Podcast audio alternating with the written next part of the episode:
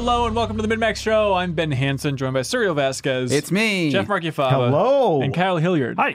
Fun fact, we actually just looped that. I copy and paste it from every previous episode of the Oh, nice. podcast. 'cause He had us come into the studio for one day with all of our clothes, and so we cycled through a number of outfits, and now we can only wear those outfits. That's right. Uh, but welcome to the show. Uh, we got a lot of fun things to talk about today. Good. Do you guys remember like 2013? Not well. The sights and the sounds, the smells, the, Yeah. the What was vibes. game of the year that year? That's how I timestamp things. Everybody knows that 2013 was Last of Us.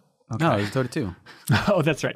Anyways, we're going to go back in time and talk about the PlayStation 4 launch, the build up to the PlayStation 4 launch, and how that might be informing the PlayStation 5 launch, right? Um, so there's a lot of stuff to unpack there because, uh, you know, last time PlayStation and Sony they had a February event where they revealed a lot of stuff about the PlayStation 4, and there's been rumblings and theories of like, oh, they're probably just going to do that again in February. So now that we're right on the brink of February, let's actually time. go back in time and take a look at this stuff. Um, but then we also have games to talk about too.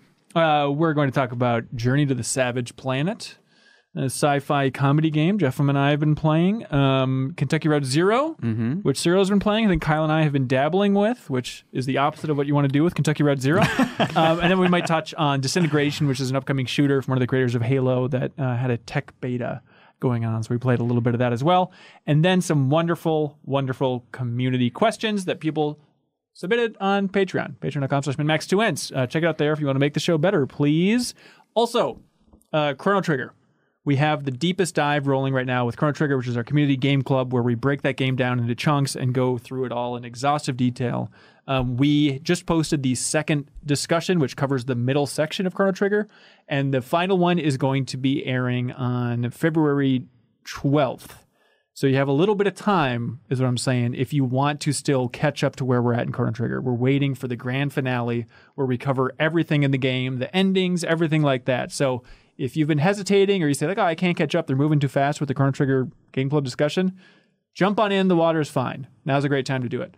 Um, also, turns out it's great to play that game.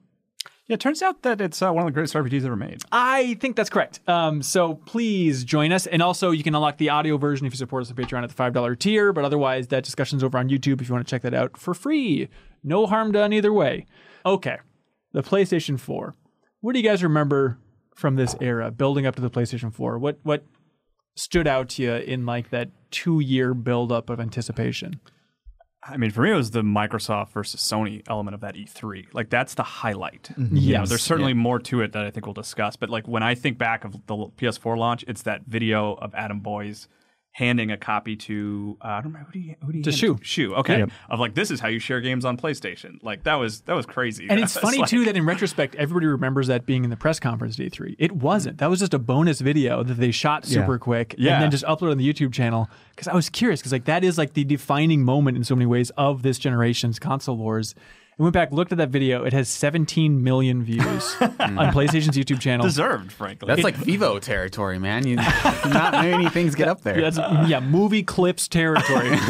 uh, and I was just curious. It's the fourth highest YouTube video on PlayStation's YouTube channel. What's like, the number one? Number one is a video just called PlayStation 4.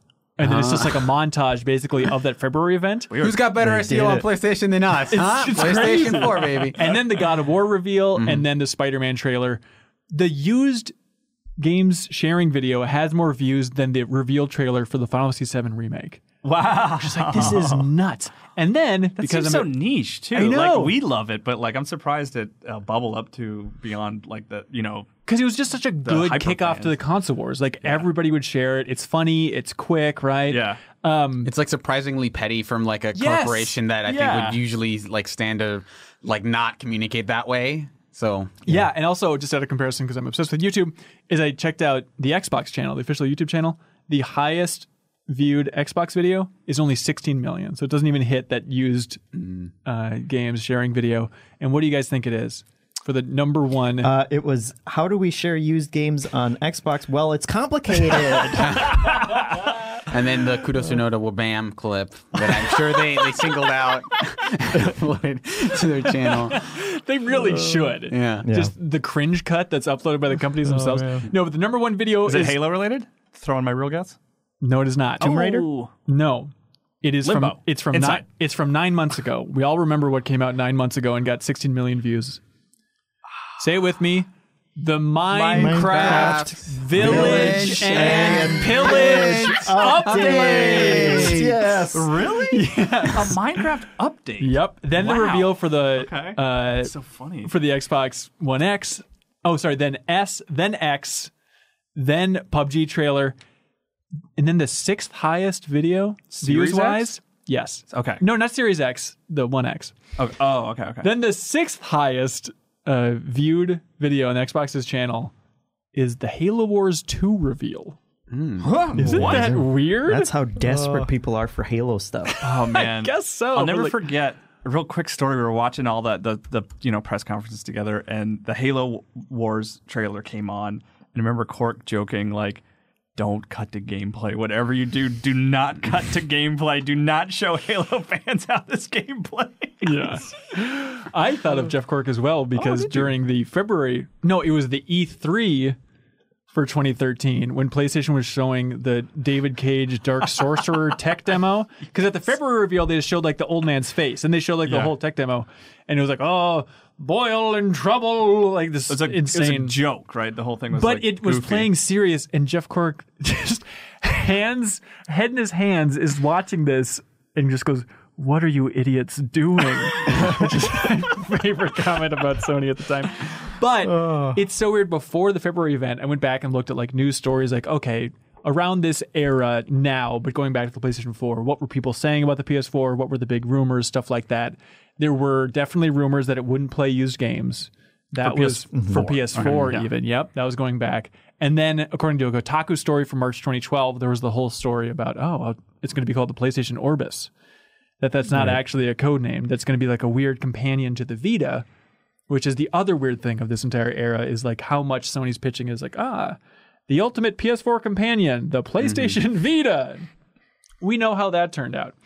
But this was such a weird era because we were all at Game Informer, not Suriel, I guess. No, I was But- in the, the ether. That's right. You weren't born yet. But uh, it was such a weird time, like going on the cover story trip for stuff like Thief and Witcher 3 Wild Hunt and stuff, where we travel and visit these studios. And it was always just like, hey, what's this game going to be released on? Like, uh, high end PCs and whatever else is available by the time it comes out. It's such weird, it's just such a bizarre thing to have a cover story that we're doing, and you have that like platform bullet, and it's like TBD. but just read between the lines, Yeah. you idiots. Obviously, this is going to be next gen, but we just can't acknowledge it at this point and stuff like that. Um, going back to this era too, I love those things where it's like, man, I haven't thought about this in seven years or more. Do you guys remember Epic's Samaritan demo? It's like the demons and. So oh, yeah, it was oh, like a, wait, no, it's just. Sorry, you're gonna explain it. Go ahead, because there's the cyberpunk one, then there's like a demons one, right? Yes, this Yeah. is the more cyberpunk one where it looks Okay. like Blade Runner, where it's like the guy, and then he changes the texture of his face, and he's like punching the cops, hmm. and there's like robots and stuff. But it was them showing off back in 2011 how they imagined the next generation could look visually using Unreal Engine 3 at the time, which is strange. But that was such a big talker. It's like, oh, this Samaritan demo, this Samaritan demo. Went back, looked at it, it's like, yeah, not too far off from the generation. Not an unreasonable vision of how graphics would look. So good on them for Yeah. nailing Being it. realistic. Exactly. Yeah. Unrealistic, I would say. Oh. Jeff, and what else do you remember from this era before like the big February event of just like the, the rumblings, the discussion? Yeah, I mean, I think most of the stuff that I remember was when we first started getting those details, and then it was it was when I was doing the research, I didn't realize how much how big a deal people made out of the PlayStation camera. And, Yeah. and like how that compares to the Kinect, you know, because I guess the Kinect hadn't failed miserably at that point. So it was like, how is Sony going to counter? And they have this camera and it has two lenses in it. For sure. But even before they reveal that, I mean, there were a lot of rumors swirling that like, oh, Sony's patenting some camera like mm-hmm. technology. It's going to be bundled with it. They're going to have a Kinect based UI for the PlayStation 4, everything like that. Yeah. Yeah, I remember some of the Kinect rumors we heard at the time were like tracking eyeballs and like your heart rate. Well, it wasn't the rumors. Like that is what they announced with Yeah, the next okay. generation for on Xbox's side. It's like, oh yeah, I can read your heart rate all right, which is Boy. absurd. But yeah, it was such a weird era because everyone was so petrified about just mobile gaming and how much that was going to eat into the consoles and whether this would be the final console generation, whether these mm-hmm. consoles would get out of the gate. And now we see that they've just been selling like gangbusters. PS4 was one of the most successful consoles of all time, so it's just wild. But I was confused too, looking back on the stats even, because I always loved the PlayStation 3, but at least in the Game Informer office, I felt like I was in the minority for being a PlayStation 3 first person. Um, and so it was always like, oh well, Sony, you know, PlayStation 3 was a big misstep, and yes, there were definitely some some faults along the way, but. Do you know that the PlayStation 3 eventually outsold the 360? It got there. total? Really? Yeah. I didn't, Yep. I didn't know that. No. Yeah, 'cause- but in everybody's mind, it's like, oh, 360 was just the champion the generation by a mile. It was like, got total sales. Yeah, even yeah, though, it caught up and passed it. yeah, I think 360 probably a better console overall. Yeah. Yeah. I think it was Um, around like the the slim that I think that narrative started to shift from like oh Sony totally bundled their launch kind of presentation and you know the PS3 being as expensive as it was. And then I think around the slim everyone was like oh you know like this slim thing they changed the font. It's not the Spider-Man font anymore. Infamous is out. Like we can start kind of reversing that narrative. And Yeah. I mean, it's also it ties into that international like sales where the Xbox has always struggled so much that you know it took it took a long it took like the entire generation, but the PS3 was selling everywhere, and so I mean, Yeah. Europe has up- always it- leaned to PlayStation yeah. generally, right? yeah, and so it ended up surpassing it, but we still think of the 360 as you know like the console of that generation Yeah, for sure. Uh, then because a, we're self-centered. That's exactly and it. Selfish, yeah. uh, then there's a big reveal, the February 20th event, 2013. Very exciting, palpable energy in the air. Right, everybody waiting to see what was going on. Andrew House came out, said, "Oh, it's a best place to play, the PlayStation 4." That's gonna be a slogan there- that you'll never forget. There's a couple of quotes here that I pulled from that. uh, Please. like, so here's Andrew House saying, like, the PlayStation 4 represents a significant shift from thinking of PlayStation as merely a box or a console to thinking of PlayStation as a leading authority on play. Which I Okay. did they deliver on that promise? I don't know. When I I think played playing, it. I did play it a lot. yeah, That's true. They are the authority on play, whatever whatever that means. And then the the other uh, quote was from Mark Cerny, who comes on later in that same presentation, which is like this weird quote to hear now. But he said, uh, "Our long term vision is to reduce download times of digital titles to zero. If we know enough about you to predict the next game you'll purchase, then that game can be loaded and ready to go before you even click the buy button." hundred percent. It Which is, is so weird. And even at that event too, yes, them trying to say their shop was going to be so great that they'll have it downloaded. But then it's bizarre too because they have uh, Dave Perry from Gaikai, Mm-hmm. who they had purchased not too many years before, come out on stage and what eventually became PlayStation Now.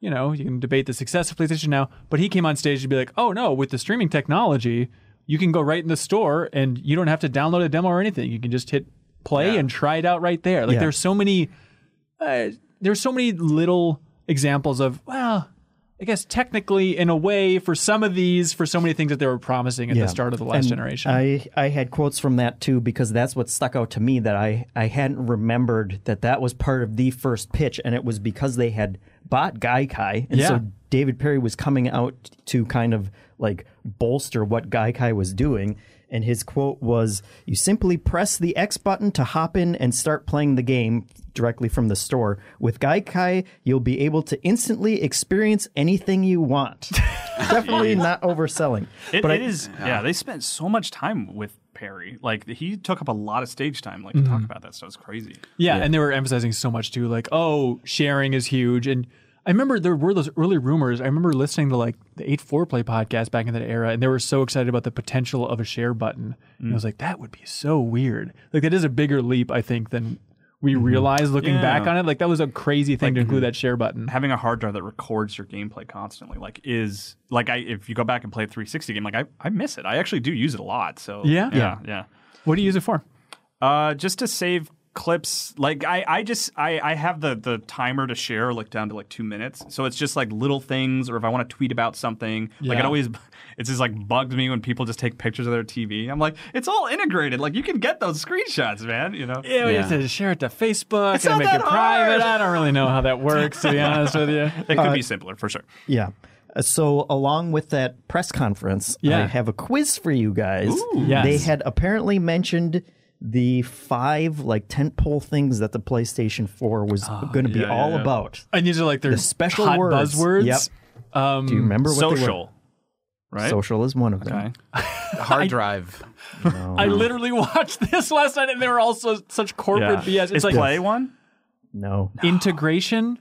Oh, Yep. Sim- simple, Yeah. simple. I So they remember, were simple, immediate, social, integrated, personalized.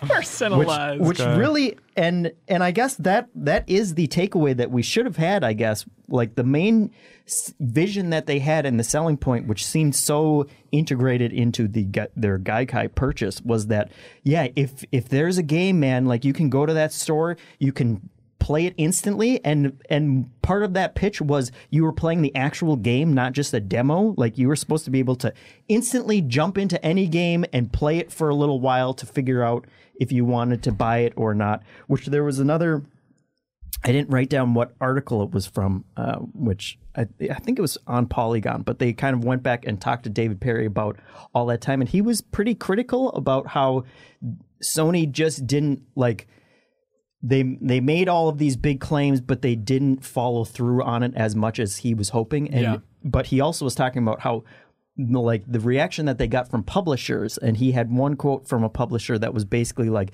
they flat out told him like, David, we don't want them to play. We don't want potential consumers to play the game. Like we can show them a trailer, and it will do a better. And like the direct quote was like, the game's actually not that good, but like we can show them in a trailer Right. a better version than actually jumping into a game. And so Don't think- let them get frustrated. yeah. And Yeah. so I think there were there were a whole lot of problems with that vision beyond just like the streaming technology. Right, it. right. Yeah. Yeah. it's weird to think about Dave Perry and just think about like the personnel at Sony back during this reveal and how completely different it's going to be with the PlayStation 5. Like Shu will still get out there, I'm sure, which is great.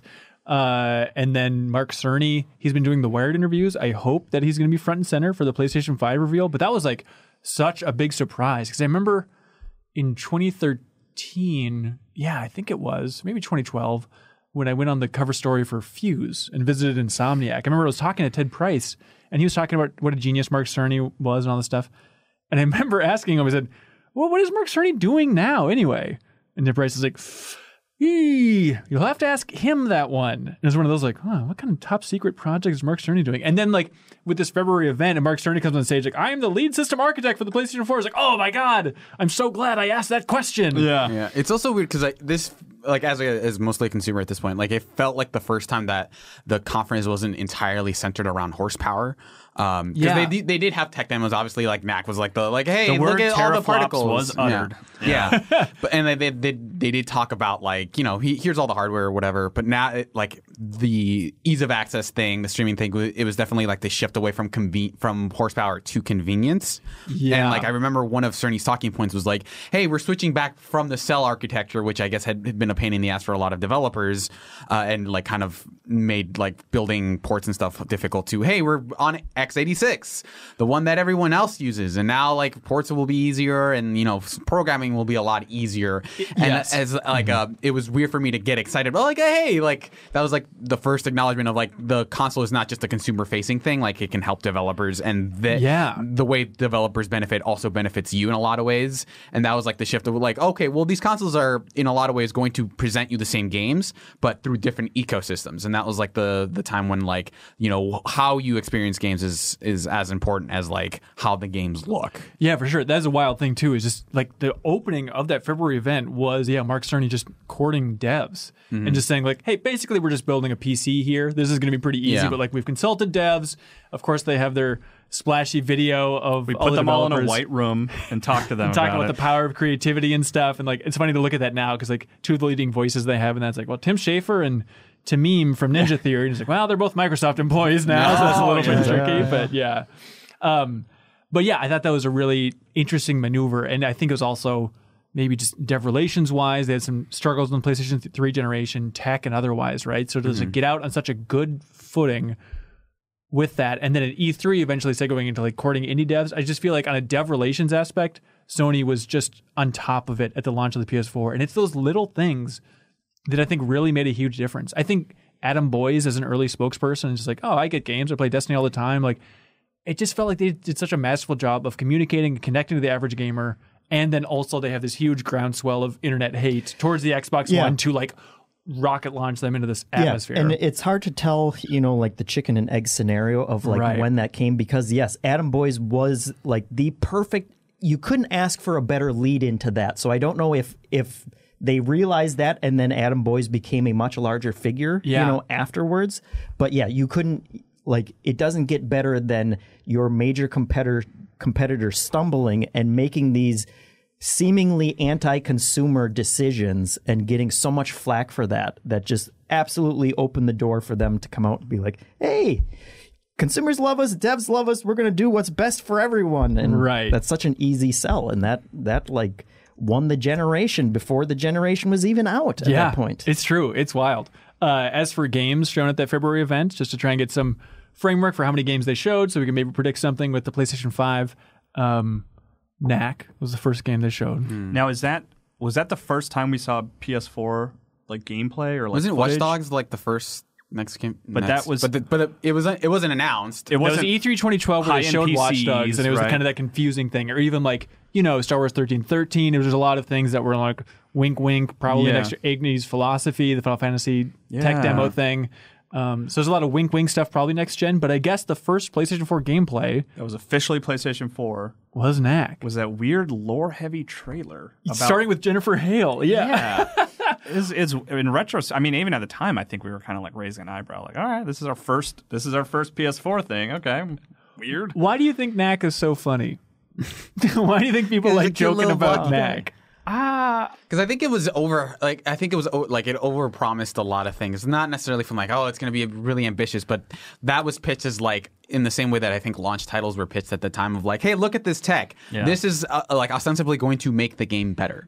And like it was like it wasn't a like it was a mediocrely designed game overall, but it was like the the game that everyone kind of latches onto, where it's like, yeah, the number of particles you have in the in the model doesn't matter. Like Yeah. that that ended up being like the least interesting part of that game. And also have you seen the character Knack I was gonna say, I You know what? Knack That's a good point. Funny looking, but it's it's like even like with the Gaikai stuff, they're like, we're gonna be able to stream to Vita, and we brought a surprise for Mark Cerny, like to show off this tech. It was like Mark Cerny's kind of like ultimately sort of uh, limited kind of platformer. You know, it wasn't like this crazy tech showcase, or Right, anything, right. You know?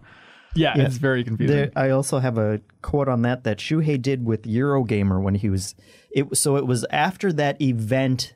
I think Eurogamer got a chance to talk to them, but it was before they had shown actual hardware at that point and stuff. But he was he was kind of talking about the visions, and so he again said they were they were saying that the system would basically have no firmware updates or that they would just all go seamlessly in the background and his quote was if you have 1 hour of your time you want to spend 1 hour playing games which I feel like that that's that's another issue where it's like some of that is on publishers, you know, Yeah. because there are just so many games that require updates now at this point that I've had plenty of times where it's like, well, I have one hour and I haven't played at all because it needed this update. And I think Right. PlayStation still kicks you some system updates like that too, depending on how often you have it on standby mode and stuff like that. But he also said, uh, you don't have to and he was talking about this as like a forward thinking thing so he, he was these aren't promises that he made Yeah. but he said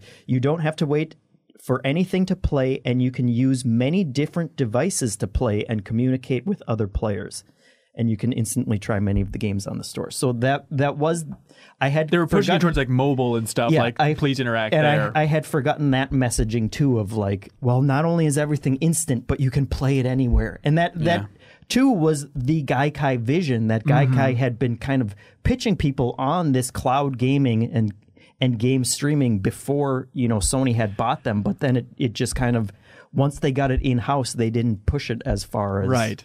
And it's know. weird now, you know, there's rumors that, oh, PlayStation 5 will also have some streaming components similar to xCloud and Microsoft. Just weird how it seems like they'll reveal this generation is basically, let's just message those things from last generation again, but kind of mean it more.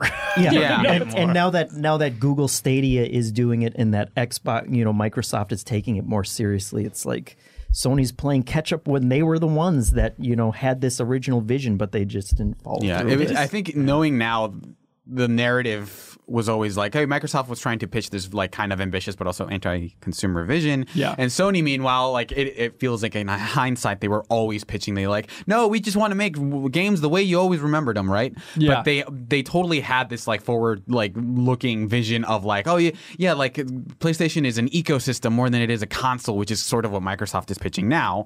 Uh, but they just kind of like scuttled all of that in the wake of Microsoft's failure. So like, or like you know that whole cur- like kerfuffle about always online stuff. Yeah. And so like they just kind of very quickly pivoted to that approach. But everyone remembers it like, no, that was what Sony was always planning all along is to just give you the games you want, right? So it's like Yeah. Microsoft's like screw up kind of told them what the consumers wanted and they just kind of very quickly forgot about all of their forward thinking stuff. Right, right.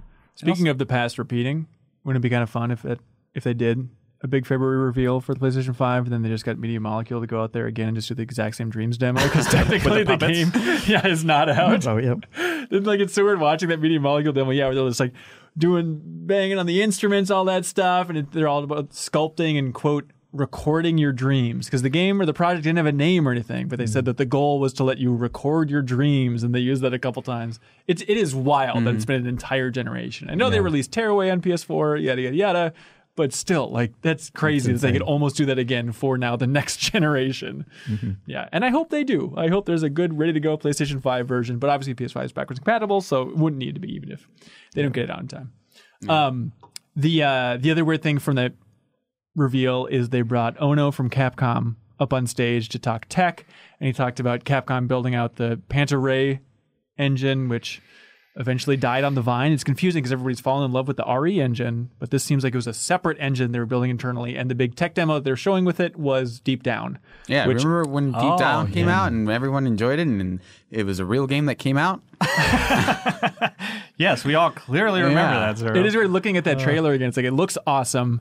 They eventually revealed it was going to be free to play, so it's kind of like a weird free to play. Yeah. And like Dark procedurally clone. generated dungeon stuff. It going on seemed there? very confusing, and there's text on the screen for the reveal of Deep Down. And it says, "Conquer your fear or die a coward." or just never Right. pursue I, any think. I guess they died a game died a coward. coward, yeah. And they just said, screw it, we'll just make Monster Hunter instead. Which honestly, good call. Worked out, on yeah. that, Good move. Uh, people still want Deep Down. Maybe it could come back for the PS5. But then Hey. remember that weird teaser at the end of that first trailer where it was like a message from Blanka being like, "Help me, Ono, come in my game and help me." And it was like a so there were like hints that people were thinking that maybe there was like a sci-fi element, like an Assassin's Creed style thing, and there was kind of like a sci-fi Oh, the layer Deep Down. Yeah, to yeah, yeah. deep down. Yeah, and there was going to be some weird messaging thing, but maybe them that, that was just them trying to harness what Sony was going for at the ah, time the of being more stuff. social, hmm. like oh, take the controller from somebody else and play their game Yeah. for Yeah. them while they stream on UStream and all that stuff. Who- It was Blanka, you said?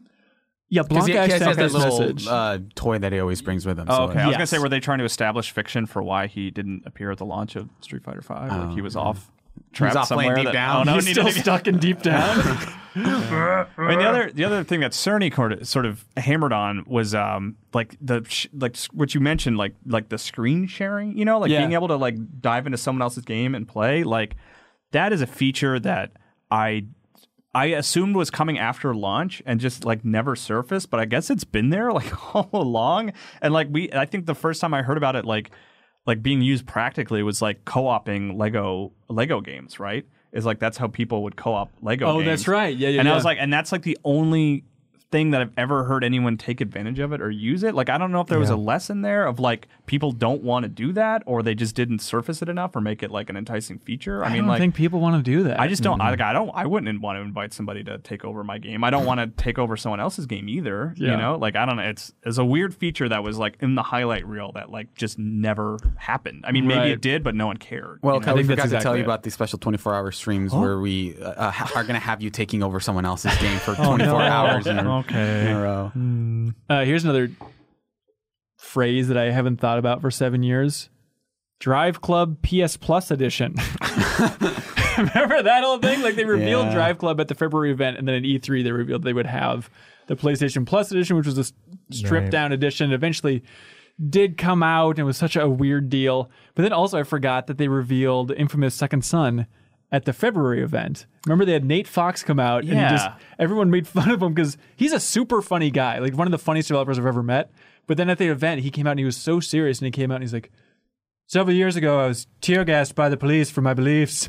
You know, and everyone just railed against him for being such a douchebag, talking about how he was tear gassed. I don't remember that. The only thing I remember is like the the, the scene of uh, the protagonist from Infinite, like doing that, like the camera, like jumping up into the air and like the camera being overhead. I was Yeah. yeah. like, whoa, and like that felt next gen to me at the time. You know, Yeah, yeah. Like, yeah. Do you remember the protagonist's name?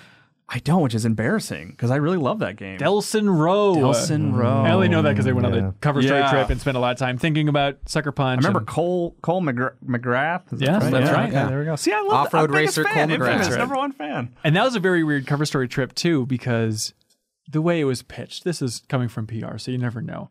But it was such a huge deal because one on the cover story trip before the PS4 came out, obviously, and it was like, okay, you get to play Infamous Second Son on a PlayStation 4, and then there were like Sony people there that were only there because of the hardware, and they actually handed me like a prototype PS4 controller, and they said you were the first member of the press to play with a PS4 controller. That's cool. I'm sure they told a lot And of you people cried that. the entire time. Yeah, it was right? like, okay, cool. And just like the D pad was like a little bit different. It was like a little bit chunkier. I think photos eventually came online where they showed like some of those early prototype PS4 Yeah. controllers, but that was important to me. Because Yeah. I think it was it I'm was my birthday, and so that's why they gave it to me over the people who were actually writing the story, which is Would very you say that back then you were a prototype? I think that's right, man. I haven't reached my final form You're yet. thinking of the game that competed with Infamous. Yeah. No, much I never worse. thought about that game. I've never thought about that game. And then uh, the weird thing at that February reveal is Blizzard came out too, like Chris Metzen, and they revealed that Diablo 3 is going to be coming to PS3 and PS4, which Yeah. is the weird deal. And then like more teases of uh, Destiny and all that fun stuff. And then E3, yeah, that was the juggernaut head to head. PlayStation's press conference happening later after Microsoft, and then they reveal that yeah, you can play used games. You don't have to be always online, and it's going to be hundred dollars cheaper. It's going to launch at four hundred dollars, and just I went back and watched that press conference again, and like that crowd. I mean, that has to be the highlight of yeah. Jack Tretton's life. Just being able to sit back and be like, "All right, everyone will just cheer for a minute Yeah. straight." Yeah, because there was also a bunch of like games. Like I remember, wasn't Kingdom Hearts three there? So it's it was like this weird compounding energy of like here's all this uh, other exciting things on top of the like the the hey like the the screw you to Microsoft basically. Like I remember that was like a thing where people came out of that going like people lost their minds. Yeah. Yeah. Oh yeah, absolutely. Yeah, they revealed like the Order 1886 at E3 2013, uh, Transistor Outlast, which is weird. Final Fantasy Versus 13 became 15. There was- Uh, there was a- Mm-hmm. like the big demo for Destiny in there too. There was a ResetEra thread, by the way, the other day that just said, "So is Versus 13 coming out or not?" Just a little bit. What if they checked out just entirely. now for PlayStation Five announced the return to Final Fantasy versus thirteen? That'd be stunning. That'd be amazing. Uh, you guys want to do a little trivia? Yeah. At the launch uh, of no, the PlayStation 4, there were 23 games. oh, I have this list as well. Okay, well then you're out of it. Just these two. Just Okay. these two. See how many you can guess of the 23. The launch PS4 games. Killzone. Killzone Shadowfall. Correct. Wait, so they have to guess all of them? Yes. Knack. Oh, Knack. good one, well good done. one. I um, That's it. the arcade game. Pff, Crap. Can you help me? Watch Dogs. Oh yeah. Watch Dogs was, Was it? not at launch. Dang it. Um. The arcade game? Kyle's right. Yeah. it's- The, the Resogun. no. Yes, Resogun. Resogun. Way to Oh, go. right, Correct. uh, there's a, a mouse craft. Mouse. Mice. No. No. You're just making up names of games. I'm thinking of games. I Hanson, I can reviewed. know, I can tell why you do all these trivia stuff. It's really fun to have all the knowledge that other people are trying to guess. Oh yeah, it's a weird. Uh, Uh, so Second Son. that was that was going to be launched. It that was- eventually got okay. delayed. Yep. Deep down, of course. What Uh, about um, indie stuff? Yeah, that's what I was. That's what I was getting. There's at a with Resogun. game from a studio that was later purchased by Microsoft. Compulsion Games. Remember Contrast? Oh yeah. Yeah. Okay. Yeah. Yeah. Yeah. I think that was the earliest indication of like, oh, it's a good thing I didn't buy this game because now it's on PlayStation Plus. it was on there so fast. Yeah. Uh, okay. So how Think many about do we have to third go? party.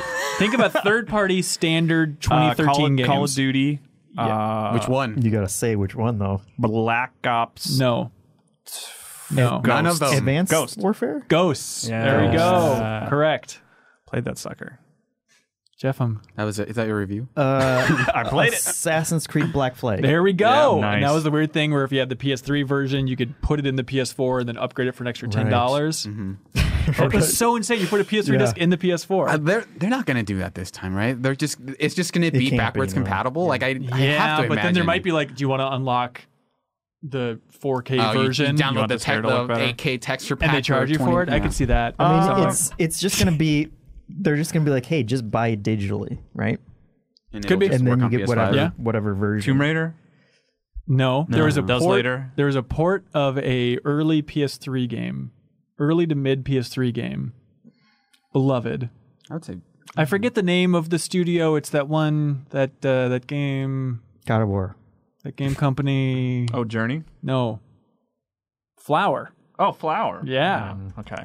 I'm tapped. I think. Uh, okay, think about more standard. What are the standard releases every year? so there's there's a was Drive Club there. There's racing. Right. Nope. There's always got to be racing. Uh, Madden, racing. FIFA. Madden. okay. There No FIFA, FIFA. NBA. Uh, yes, you got Okay. it. You got it. Okay. Uh, what about? Uh, oh, there is racing, as Suriel is mentioned. racing. Remember, what racing game was there? at the racing game from 2013 series that had a lot of releases around that time, and doesn't have as many anymore. Gra- I mean, there wasn't Need a Gran for Turismo. Speed. Yes. Need for Speed. Most wanted. No. Unwanted. Rivals, Oh. everybody. Rivals. Favorite. Okay, let's see. We can get all these. Um, what about um? I don't think we can get all of There are two. There's DC no way they ga- guessed There one are of these. two DC games. Oh, DC Universe Online. yep. Right. Okay. Yep.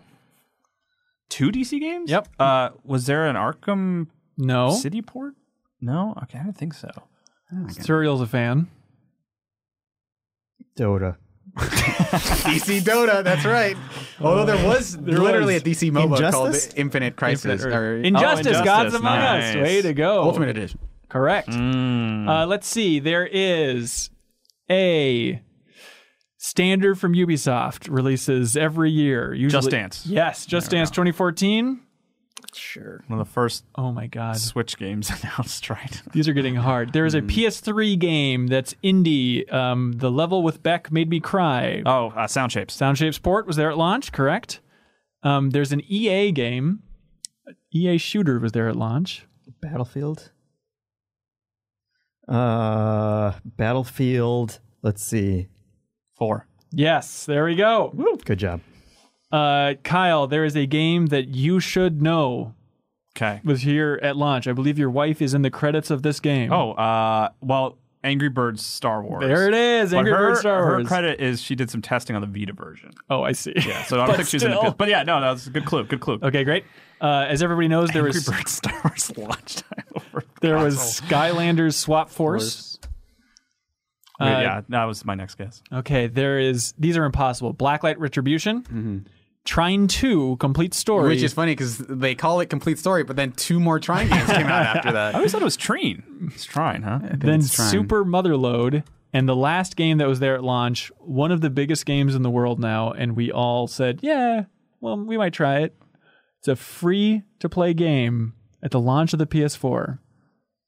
Free to play. Oh, uh, oh, uh, Warframe. There it is. Way Gosh. to go. I, there was, man, I reviewed a launch game that was like a puzzle game where you played as mice. And I, unless it Is wa- it? That must be Super Motherload. Ah, man, I, don't- No. I don't think so. So th- one thing you guys kept mentioning like games that ended up getting delayed, and I, w- I watched the the launch trailer for the the PS4, uh, and I'm looking for the list here. But they, they had a bunch of games that ended up not coming out until way later. Like they had Metal Gear Solid Five, they Oh, wow. had The Witcher Three, Deep Down, they had Watch Dogs, Infamous, and Destiny, all of which did not come out until the following year. Right. So, and I th- that makes me think about like, what is the PS5 launch trailer going to look like? Because either a bunch of stuff is going to have to get delayed, or there are going to be a ton of announcements that aren't going to come until like way off in the future, like this year, uh, which is going to be interesting to see. Because otherwise, like, I can't imagine that the PS5 launch, like, there's not a whole lot there right now that we know for sure. Do you think it's going to be a lot of cross gen stuff? I I would imagine like I don't think there's. Yeah, I, I think to speak to that, I think that there's going to be a lot of games that they're just going to say like, "Hey, the game that you already want, like Cyberpunk, Mm-hmm. you can play it on PS5, your PS4 copy on PS5, and it'll run better. It'll be something like Yeah. that, where they'll say like, "Hey, you'll ha- you'll already have access to all of these amazing games, including you know Cyberpunk, Avengers, Doom Like, I- Eternal. yeah, I think they'll lean into that a lot more than like." Here's a next gen version of this game. I don't think they'll. I don't think there are going to be as many like PS5 ports as there were for last gen. I think the uh, the sell will be your all your old games will just come in, especially with like the number of live service games like Fortnite. You, you know, they're, you're not you're not going to have to start over on Fortnite. Like they'll just have a, it'll just work, right? Yeah. Uh, an interview here with Business Insider in Japan, uh, Sony's president, uh, Jim Ryan, said that the biggest and, quote, more unique features of the upcoming PlayStation 5 console have yet to be revealed. Hmm. What's your best guess? I mean, there's there are rumors that it's going to be fully backwards compatible. Because there Is was that a rumored? patent. I think there was a patent a while ago. I thought that was in the Wired article. No. Okay. No, All right. in the Wired article it says it's backwards compatible to PS4, but the idea of it Oh, running okay. PS, PlayStation One, Two, and Three games. Gotcha. Okay. okay. I think I think that's probably in there, right? Yeah. That would be such be another amazing. just Memory like card slot. oh my god, just to like break out. I have a like a um, for my PS3. There's a USB mm-hmm. to memory card. Yeah. part, so I got to break that thing out. See if I still have There's that. no about it. Do you think that could be referring to something else besides that in terms of like the bigger, more unique features? You'll finally be able to turn off that light bar.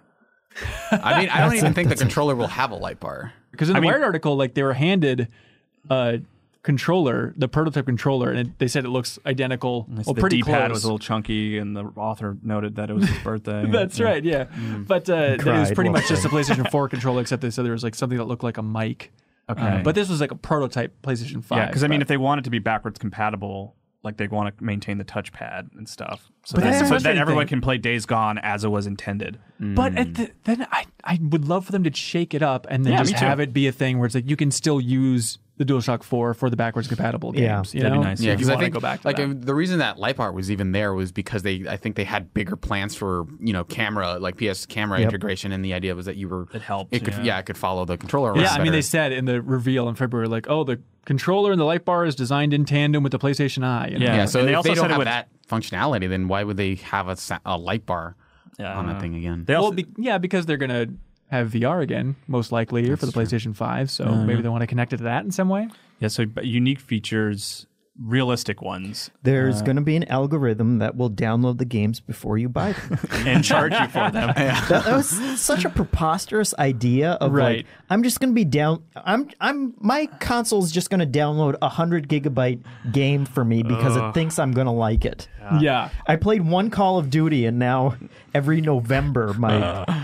You wanted bill this, is right? tanked. Yeah. one of the other man, one of the big failures of this generation, not Sony, is that idea of downloading, starting to be able to play a game before you finish downloading it. Like I like mm. that conceptually. Like you- mm-hmm. let me play the first hour of the game while it finishes downloading. But like it that that sort of amount of gameplay you get before it finishes downloading has just been consistently awful and just mm-hmm. like useless and pointless. And in many cases, like like if you don't let Call of Duty finish downloading all the way, like the textures are not fully downloaded and it looks like crap. Like there's just no one was excited to take advantage of that. Yeah. Like it just I, like it, there was ideally I like it. Like let me play the first level while I'm waiting for it to download, but no one uses Yeah. it that way. It's mm-hmm. just it's ridiculous. I, I imagine they could do something similar where you just stream the game while it's waiting to download, but I don't think Oh, that'd that, be kinda that interesting, won't, I don't yeah. think that'll end Yeah, up I do. happening. It just does come in handy. It was like, okay, I just want to download the multiplayer version or the multiplayer portion of Call of Duty and stuff. Like that's, where it does that's, come in handy. Yeah, ch- choosing. I mean, but that's like the only example I can think of with Call of Duty is Right. like where it was like smart and well, and because like the worst for me was like GTA, like Mm-hmm. five. It was like I was like, oh, maybe I can play the prologue. That would be cool. But all it does is when it finishes download, you can start playing. Is it kicks you to the system's like internal like installation. Like so, you get to go from one status bar to a second status bar. It's just like so stupid. Yeah, Yeah. very bizarre. Um, let's see other things. Mark Cerny's fallen back into his old role here, promising a lot.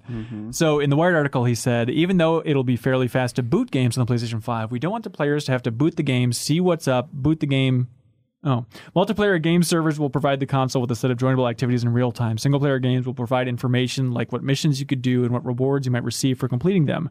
Then all of your choices will be visible in the UI. As a player, you just jump into whatever you like.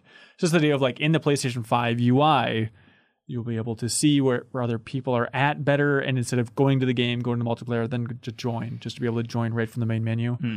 Which, sure, that seems cool. Like I remember, I think Gamescom 2013 is where they first revealed the UI for the PlayStation 4. It was like Shu on stage, just going through it, and it looks so snappy and so great. And I think this is also across both consoles, but they've just chugged more and more, and now it's like uh, my I still have the launch PS4, and that thing takes a while just to do Yeah. basic things around the UI. It's such a bummer to see. Like, I guess the lesson here is take everything with a grain of salt. Everything you see about the PlayStation 5. Oh, yeah. No, I'm for sure a large portion of it will not exactly be as promised. Um, other things, PlayStation 5, you know, 100 gigabyte Blu-ray disc compared to 50 gigs for PS4. Yeah, and I remember that that hundred what? 100 gigs for PS5.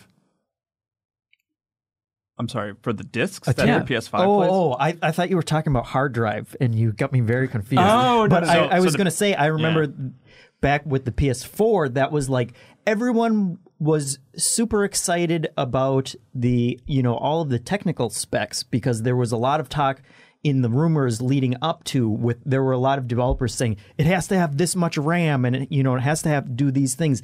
And it mostly met those except I remember the hard drive was the one early sticking point where everyone was like 500 gigabytes like that's not going to be enough right. and it did not take long you know within like that first year everyone was like yeah we're going to have to upgrade our hard drives because there's that's just not enough space at this point Yeah, it's like it, there's no way I could have multiple Call of Duty games installed on my PlayStation 4 at this point. It's just brutal. I, I haven't upgraded my hard drive. It's Really? really just like I can have like three, two games somewhere around there on my hard drive at any point. Yeah, it's just become absurd, right? Yeah. Um, but upping up the actual storage on the Blu-ray disc for next generation, I think it's really interesting because I think quietly this generation developers have been struggling so much with just getting that stuff on that disc. I remember visiting Naughty Dog for the Uncharted 4 cover story trip, and they were like, honestly, we have no idea how this is going to fit on a Blu-ray disc. Like, we'll figure it out later. We'll figure it out later. But like right now, it seems inconceivable to cram it down to 50 gigs. Even still, though, I mean, it's still going to be a problem, you know, as because games are just going to balloon and get bigger. So even if they double the size of the disc, like we're already like way beyond the size of, Yeah. you know, Red Dead's already like over 100 gigs anyway. Yeah, right? multiple discs. Yeah, for sure. Um, I think one of the most insightful things I've ever seen about just developing games on a tech basis and trying to cram things down onto a Blu-ray is at GDC last year. There's a video which is public on YouTube now that's called Marvel Spider-Man: A Technical Postmortem. Search that. Oh, yeah, yeah. Search for GDC.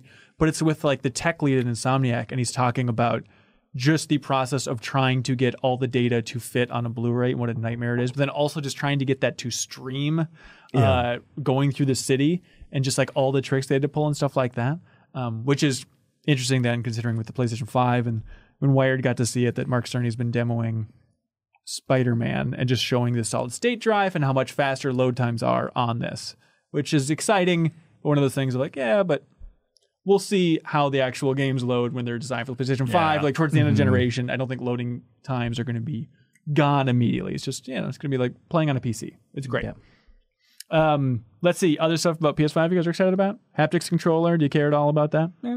I guess we'll have to see. Like that feels like the functionality that'll be there, but not super well used if the other Yeah, it's like- consoles don't like use it. 3D rumble or the triggers on the back of the Xbox One controller. Like Right. interesting, but we'll we'll see if it actually has a is a factor at any point. You know, Yeah. So they showed off like uh, GT Sport, except running on a PS5 for the wired folks. I mean, is it just a given that we're going to see the next Gran Turismo at launch? no, I don't think so. You so. wouldn't bet on think no, uh, those games. It's been It'll a be while. another 10 years though Yeah. I mean, GT Sport was pretty recent though, right? God, I bet GT Sport's like 2014. Don't you think? It feels a little more mm. recent, but I guess Of course, it's exactly that. 2017. I think whatever is next for Gran Turismo is probably pretty still far away. Do you think? Yeah, God, maybe they just would have an upgraded version of GT Sport though. I though. feel like that franchise is sort of uh, diminished. I don't know if it's Forza like sort of competing with it or what, but like I, I feel like it's just the sport- release times. Yeah, I, I mean, but I just feel like no one really cared about sport when it came out. You Yeah. know, like it wasn't an exciting like oh new Gran Turismo. It was you know just oh that new Gran Turismo. What if it was GT Sport PS Plus edition? Oh, for the PlayStation Five, not too shabby. That that was another that was another talker I think at E3 when they announced that you had to have PS Plus for P- PlayStation 4. Right. Online stuff. and yeah. people and I think there was so much goodwill at that point. People were like, "Well, yeah, it was inevitable 100%. sooner or Yeah. later." Yeah, yeah, yeah. But then, is that when they first announced that you were getting free games as well every month? I think that- so. Oh. Maybe it was already in place with the PS3, but Or did they start at that interesting. point? It was because it was the E3 when Twisted Metal PS3 was announced. They announced PS Plus, and that was part of the deal. Is you got free games. Ah, there it is. Yeah. Gotcha. Sweet. Um, it's gonna be exciting. Hopefully, there's a February event. I hope it's big. I hope it's not just a state of play thing. I hope they actually have Jim Ryan going out on stage, giving the full presentation. I mean, I will say, I think it will be because, like, going back and finding the archive at the stream, it was like two hours. Yeah. Right. I think whatever, if there were to be another event, I think it'll be a lot shorter. I think they will spend less time on the tech details. I think getting that Wired article out there, like, I feel like that sort of takes care of that. Because I mean, even listening to like Cerny talk about teraflops, and stuff, my eyes were kind of glazing over. Like, I just don't think that that's for like, you know, this event they want it to be like for the masses. Yeah. You know, so I think it will focus a lot more on just like less techie talk. You know, because you can go track it- down those details if you want them, but I think it'll just like push on games more. you I know? bet it'll be techie talk, kind of high pie in the sky type of stuff, and then around E3 they'll do the games. But don't you think we already think- know those techie talk details? I mean, the Not like enough, I don't think. The exciting things of like you know those Wired articles, I feel like took the place of what was Cerny's opening monologue for the PS4 event. I think they'll just repeat that. yeah. Yeah, Yeah. I, I think they'll. I don't think they'll go into specifics. I think they'll talk about like, hey, this is our strongest console ever. And they'll have a video of like, you know, developers saying like, oh, I love developing for PS5. It's so much more powerful than uh, like. I don't think they'll talk about like, hey, it's got this is the. You this is how much RAM we have. This is like I, all yeah, the I think there'll be fewer numbers. I think. I think you they know? they will have the one slideshow screen that has those bullet points, Yeah. and they'll they'll say techno blabble blah blah blah blah blah, and this is what it does. This is why it's opening the world of the future. And, Right, right. And they'll show how fast Spider-Man loads or whatever, and Yes, but I, I think go. they'll lean into that, that- stuff. But I think it's going to be less about like how much more powerful than the last generation is this because I think like we are again shifting away from like horsepower to features, and I think they'll focus Yeah. more on like here's how PS5 like ostensibly makes your life better, right? Yeah. Like they'll they'll talk about like hey, all your games are coming forward. It- you have a solid state drive now. You know, the internet's better somehow. I don't know. Like, whatever. You're, you won't playing on to your co- Vita will install game. actually Yeah. work, Yeah. Yeah, the, they'll mention the Vita maybe. yeah, that seems like a sure and they'll just bet. look into the, they'll look into the camera and say, "Kyle, this is for you, the only person who still Everybody has their should- Vita Chum, chum, consistently chum, chum, charged." chum. Kyle, Kyle, listen to me. Everyone else, everyone, stop listening. Kyle, the Vita, you, you'll be able to use this time. Jeff Marchiafava, you've been playing Journey to the Savage Planet. What a transition! yeah, uh, I'm about a third of the way through. Oh, is that right? point. Yep. So this game is like ton a thirty dollar game, forty dollar game. I believe it's like cheaper. But uh, set this thing up. How would you describe Journey to the Savage Planet? I would describe it as a funny No Man's Sky that Yes. where all of the content has actually been developed purposely. Yes, a I'm curated s- mm. little Yeah. experience. You can play co op if you want, but it feels So it's it's yeah. one planet. It's well, I mean, we shouldn't even say planet, but they they there are It's a bunch forbidden, of different yeah. locations that you go to, but each one is built purposely. It's a lot of crafting and exploration. You are you are scanning all the different animals and stuff that you come across. Yeah. But then it's also puzzly as well. And so you're unlocking different abilities and stuff that will help you get to different areas. Yeah, there were things like moments playing it last night. Connor was like, "This is it's not." I was like, "It's a little Metroid Prime." Just like slowly exploring like this alien world and realizing like, okay, I don't have this ability yet, but eventually I'll, I'll be able to craft something dash. to eventually get over there. So what you're telling me is, I There is would, a side dash. I will like this, and I should play it. I think you will like it. Yeah, I, Okay. I'm having a good time with it right. so far. I just I'm maybe like an hour and a half in, but uh, what do you think of it, Jeff? And do you like Uh, it? Yeah, I've I've been surprised by how much I do like it, and it, it feels like one of those early games that people should be paying attention to, especially now when there aren't as many games coming out. But I was I was surprised that it it doesn't feel that indie to me.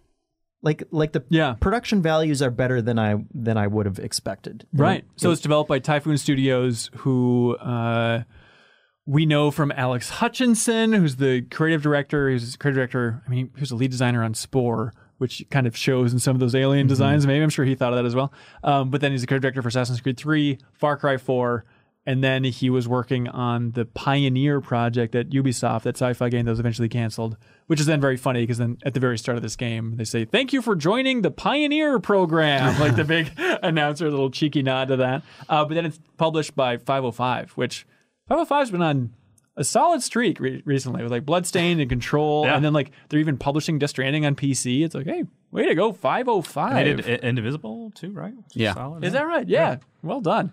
Um, but yeah, I agree. Like it, it definitely is not as cheap as I was expecting, which is a bad sign. And just like the movement, I think I saw some reviews complaining about the shooting, but it's like eh, it seems fine. Yeah, I I think it it feels good. Yeah. like every time I shoot something or you know like crystal structures and they explode and stuff that feels good to me. Yeah. But I think they they the game does a good job of just giving you a bunch of tools that you then have to figure out how to use and do different things. And so there there are certain doors that are basically just like a giant mouth with like a fan Yeah. that goes around and there are these little chicken enemies They're basically porgs on the planet. Yeah. and, and so you are there are times where it's like, okay, well, this one is up in the air though, so how do I you know, and I'll I'll bait an enemy over and then I'll, you have these little spores that will create kind of a bouncy pad. So you have to figure out how you're going to get him up there and kind of unlock different areas through that kind of stuff. And Yeah. it's all very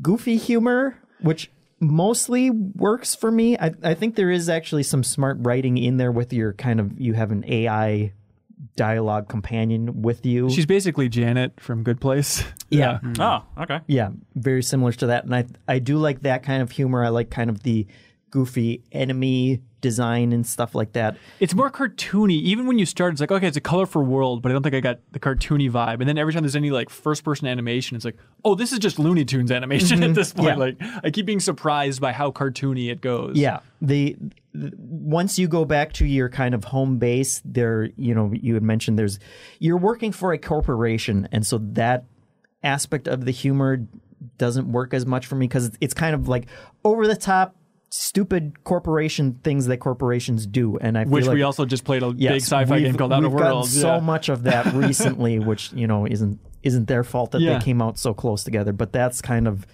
I kind of hem and haw my way through some of the video clips that go along with that, which they have live action video clips. a lot of like fake commercials. Yeah. yeah. Kyle, I think you'll like it. That sounds Yeah. cool. Is the co-op uh, local? Is it split screen? No, it's it- not. It's not. Okay. Sorry to bum you out. I was also bummed by that. Yeah. No, I. Uh, you guys have sold me. I want to play it.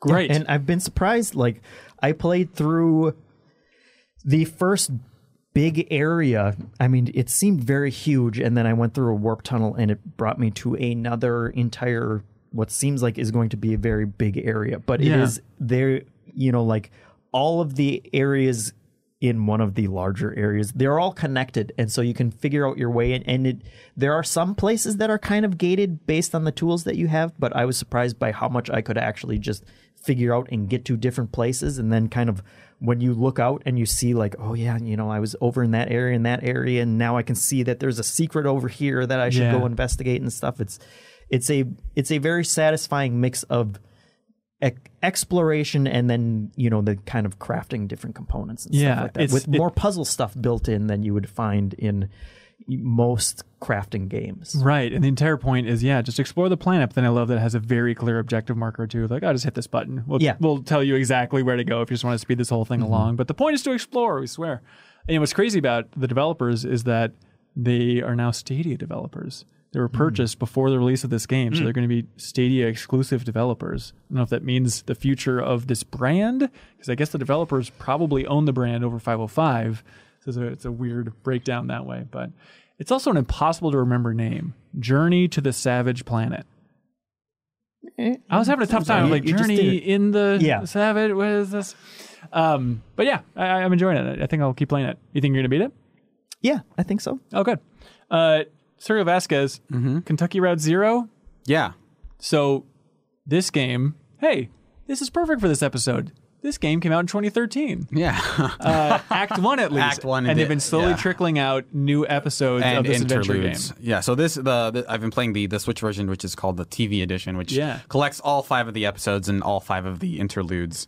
Uh, and I I love this game. Uh, I think it's amazing. Um, I, it is to to give you context. It's basically sort of a point and click adventure game. There's not really any puzzle solving. You're not ever really like, oh, you got to go grab this thing and put it over here to keep going. It's more like just a narrative based game. But It's always narrative first, gameplay Yeah. second. You know. yeah, and like I think my favorite thing about it is that like it it it is very uh, elegant in how it changes itself to tell different stories, especially in the interludes, which are these um, things that they release between the the proper acts. So every act is basically like a story, an, a series of stories, basically that are delivered through this one running narrative, where uh, you are a man named Conway who is trying to deliver uh, a package to an address that is like five Dogwood Drive, and he realizes it's not on any map. And eventually, uh, he meets a number of other people that tell him like, "Well, that's on the on on the route zero. And so it, it's this like astral plane basically that he finds, and it's like it, it has, it is um it's this weird juxtaposition between like magical realism where there's just like people just acknowledge the existence of like very strange and ethereal things, but it also like the and that takes all place on in the zero, but there are also like you know there you meet a kid in like I think the second act who rides a giant bird everywhere, and so and then people are just like this is totally normal, like they they never acknowledge how strange that is, right? Yeah. So Uh-huh. I played the first act. Kyle, are you in the same camp? Yeah, first act and first interlude. Is that what they're called? Yeah. Yeah. Okay. Yeah. I, it's one of those things of like, okay, I could see getting into this. It's nice to have an adventure game that I can play with a controller, Mm-hmm. especially with the TV edition now, and it doesn't feel finicky. It's like the UI is, is totally solid. Yeah. And it's just the writing Yeah, I mean, that like, eventually builds. Because the first act I enjoyed, but I was like, if I played this in 2013, I can't imagine I'd be screaming about it. No, yeah, like I totally feel like uh, I think I've played the the first two episodes I played back when they came out, and I Yeah. eventually because the the, re- the release schedule got so delayed that I eventually just said I'll just wait until it's over. Um, but I think it's it is the writing that I think is really strong, and but I as you go further down, it becomes more about like how the story is presented. So like that first interlude is like this series of museum exhibits that are taking place. Like, hey, this is Lula Chamberlain, a character you haven't met. Uh, that it's like, hey, here's a series of like art art installations that were very expensive to produce, and so like she eventually wasn't able to keep making them. Uh, and for them, like the the developer Cardboard Computer, it was them kind of trying out a lot of different tech. Um, but then eventually, like the second interlude, for example, is this thing called the entertainment, which is um, like basically like a play that you're in the middle of. So you play the the character of the barfly in a in a play called the entertainment, and so you're seeing this play uh, kind of unfold in front of you. But you also at some point there will be places where you stop and you turn around and you'll hear like notes from the um, notes from the person who tells you like hey this was originally two plays by this author that we kind of mashed together into this one thing. And then you'll look around in another part of the room and there will be reviews for like hey so like this this actress was like she was really strong. And it's like again lula chamberlain who's a character like that you meet in the second act. And so it's like it works as this really cool way to like flesh out her life and then you meet the character in the second episode and so you learn more about her and like though they play around with perspective a lot. It feels a lot like a resident evil game in Well, the way that that's it, what's confusing is like even playing through the first act suddenly it's like mm-hmm. wait now i'm making dialogue choices for this Two other characters. character and then i'm also controlling them for a little bit. So was trying to figure out like so throughout the entire series it's constantly they, they shifting do about they do like there's a I- I just got through act 4 and like there's a really cool segment where you're playing as two different characters at once and they kind of split up and there's two separate dialogue boxes going at the same time that you're kind of going between each other and then, then when they come back together they you kind of they combine again. And like act 4 I think is like which I just finished like is I think is amazing. And then one of the other interludes is just this hotline that you call into and it's literally a hotline. You can call the number that they show you and it'll be like you can play it the same way. Oh, and like one of my favorite things that it does is that there are two like you can it, it's about like this thing called the river echo and then you can hey for the to learn about the flora and fauna of this river press one or whatever. But there are two specific places where they're like if you're holding a snake in your hand right now press four and we'll help you out with whatever for whatever reason you might be holding a snake we'll try to guide you through it. And there's one that is like what is your first memory and uh, why can't you fall asleep right now and so you can call and like apparently I think in Act Four there's a character Will who runs that hotline. And at some point he answers a phone and you're listening to what I think is a bunch of people's answers to that prompt that were sent into the hotline. Oh, So you so you hear uh, like the it's like I think the first time you actually hear voices in the game where there's a bunch of people saying like here's why I can't sleep. Here's why and, and it's like woven like it's not directly involved in the story, but like they contextualize that part of the game really well. Uh, and so like those interludes I think are really playful. Like the, the game itself is really playful with how it changes and shifts perspective to like to center like to make sure the story is good. You you you change protagonists very quickly in a lot of ways. Like there will be a time where you're running around the parking lot as Conway, and it kind of very seamlessly shifts to running around as Ezra, this little kid that you find, and now the story is about him for a little while. And so like it, it is, I think it is like an immaculately made game that is constantly like warping itself into something else. Like Yeah. later on, like um like that hotline can be a little bit of an ARG. So uh, the thing that the narrative thing that you get out of it is a thing that you basically have to go wiki because there's like Morse code involved and things like that uh, that'll deliver like, hey, this is where you know this is maybe a, a hint as to where Dogwood Drive might be. And then later on, they just straight up release like an episode of Public Access that you that you can go look up um, that is mentioned in episode four, and it, as a lead into episode five, you can watch these. Like they talk about, like, hey, this at one point this lady did something involving a, a, a PBS station, basically, and then you can go watch like the thing that they are talking about separate from the game. wow. So it feels like at the end of the year, people are going to be talking about this game. Oh, I don't think to the extent of like a Disco Elysium, but a little bit that same vein It- of like narrative focused. It's, Yeah. it's thoughtful, introspective. Yeah, so like I I I, I want to talk about the structural stuff, but I think also like the narrative that it is telling about. It's a lot of very it's like a ton of vignettes about like here's this working person's job. Here's what this person has done for their entire life and the Yeah. running through line is here's how like this consolidated power company has been basically screwing people over by buying everything up and like basically becoming a monopoly here and how they've very slowly been exploiting their workers and th- it's like a very labor oriented thing and this person is making the last delivery that they've ever that they're ever going to make and eventually he goes into debt things like that like it's a very somber story that is enhanced by both um, a lot of the magical realism elements because like even navigating the the route zero later on is like you, you guys have both played the first act right so Yeah. like Yeah. you see the map that it looks like a highway map Hey, let's really break this down because this is one of my favorite things that I've seen so far this year. I love that map. Mm-hmm. Yeah, that map is in really Kentucky cool. Route Zero. It's crazy. So it's just like this overhead map where you see the roads, some Yeah. objects in there, and then you just you control a tire that rumbles more than you could possibly imagine. it- it's supposed like- to represent your your truck Right, right, right. And then you just control it around. So it's like a weird adventure game prompt where it's like, oh yeah, you could take a right, I think. yeah uh, go past next the, to go the past the observatory and then it'll be on your left and you'll you- figure it out there. And it's like yeah. you actually have to navigate that, but Yeah. it's such a cool Yeah, layout. I've never seen it before. They they iterate on that concept in some like amazing ways. So once you get into the Route Zero, because it is an ethereal plane, directions work very differently. So it'll be like you start it. Uh, it's basically like a donut. Like, and so as your the instructions will be navigate clockwise until you reach the anchor, then turn around and go counterclockwise until you reach this other thing. And like the the landmarks that you're navigating past change depending on the direction you're going. So it's this very like confu- it can be a little confusing, uh, but later on you get like a character who will be like, "Do you want me to just take you where you're supposed to go? That's fine. Let's just go there." yeah. Um, and so like that, and then later on, you when you're flying on on the bird, it's like over that hi- that same highway that you know you have in the first act. You're just kind of flying over it, and you have to take it to a specific spot. Um, and so like, and then Act Four, they do like a boat thing, which is also like very good.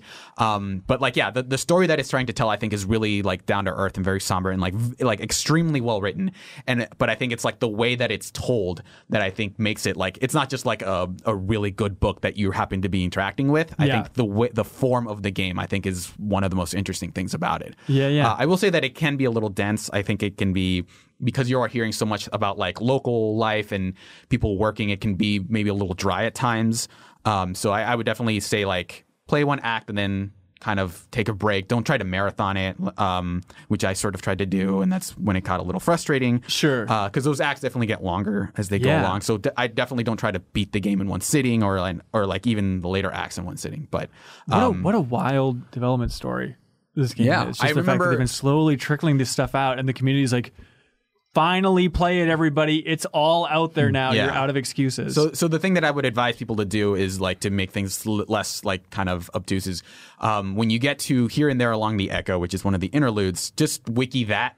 Uh, and like because there are a number of things that you want to do to get the most out of that that interlude. It's the one where you're it's a phone line. Because otherwise you're gonna feel like why is this here? It's like, kind of confusing if you don't know what it's like what it's doing, and then go walk after you beat uh, chapter or act four. Like Google, uh, I think it's WEP TV uh, Kentucky Route Zero, and you'll find that that like that episode of public access television that that characters reference. So there's a lot of like like this feels very break- intimidating. I feel like people are like adventure game already. I don't know, and then like Yeah, okay, but I- narrative heavy adventure game. I don't know. I think if you play the second, I think if you get to the second act and you're not kind of feeling like the very like Twin Peaksy vibe, yeah, um, then it's probably not for you. I, I definitely don't think that this is like uh, everyone should play this, but it's like if it if it, if you connect with any of the themes in the first act, like definitely Yeah. keep going. I think it only gets more intense from there. It gets way more hyper specific. It gets way more like weird uh, as the game goes on. Um, but yeah, I'm I'm super in love with it right now. oh, that's great. And Kyle, are you gonna keep playing? Yeah, I'm definitely in the like. I don't think I get it yet. Mode. Sure. Like, there's that sequence you were talking about where all suddenly you're given the uh, choices of another character, and like, so you have no context who she is. She's on the phone, and you're dictating her answers. Yeah. But it's like, And it's a confusing thing of like, oh, so I'm I'm inventing a lot of the Yeah. backstory here. It's like it's all hinged from my perspective of like, oh, even the dog Yeah. in the beginning, you're like choosing what your dog is named. And the thing that helped me, I think it was, I believe it was Elise's review mm-hmm. on Washington the Post. Washington like, Post. I think it was hers. Basically said like you're not really dictating the story as much as you're dictating the tone. Yeah. and that helped me a lot. Like, because that conversation, like specifically that, I was like. This is just weird for the sake of weird. I have no context for what this is. None of these Yeah. answers mean anything to me. Yeah. But then, like, sort of having that mindset of like, well, wait, if I make her responses more angry, then that kind of sets her tone, and that like that made me a little more interested in mm-hmm. continuing of like understanding that baseline of like, okay, you're not like the the sort of the details of what she's talking about aren't as important as how it feels. Yes. and that.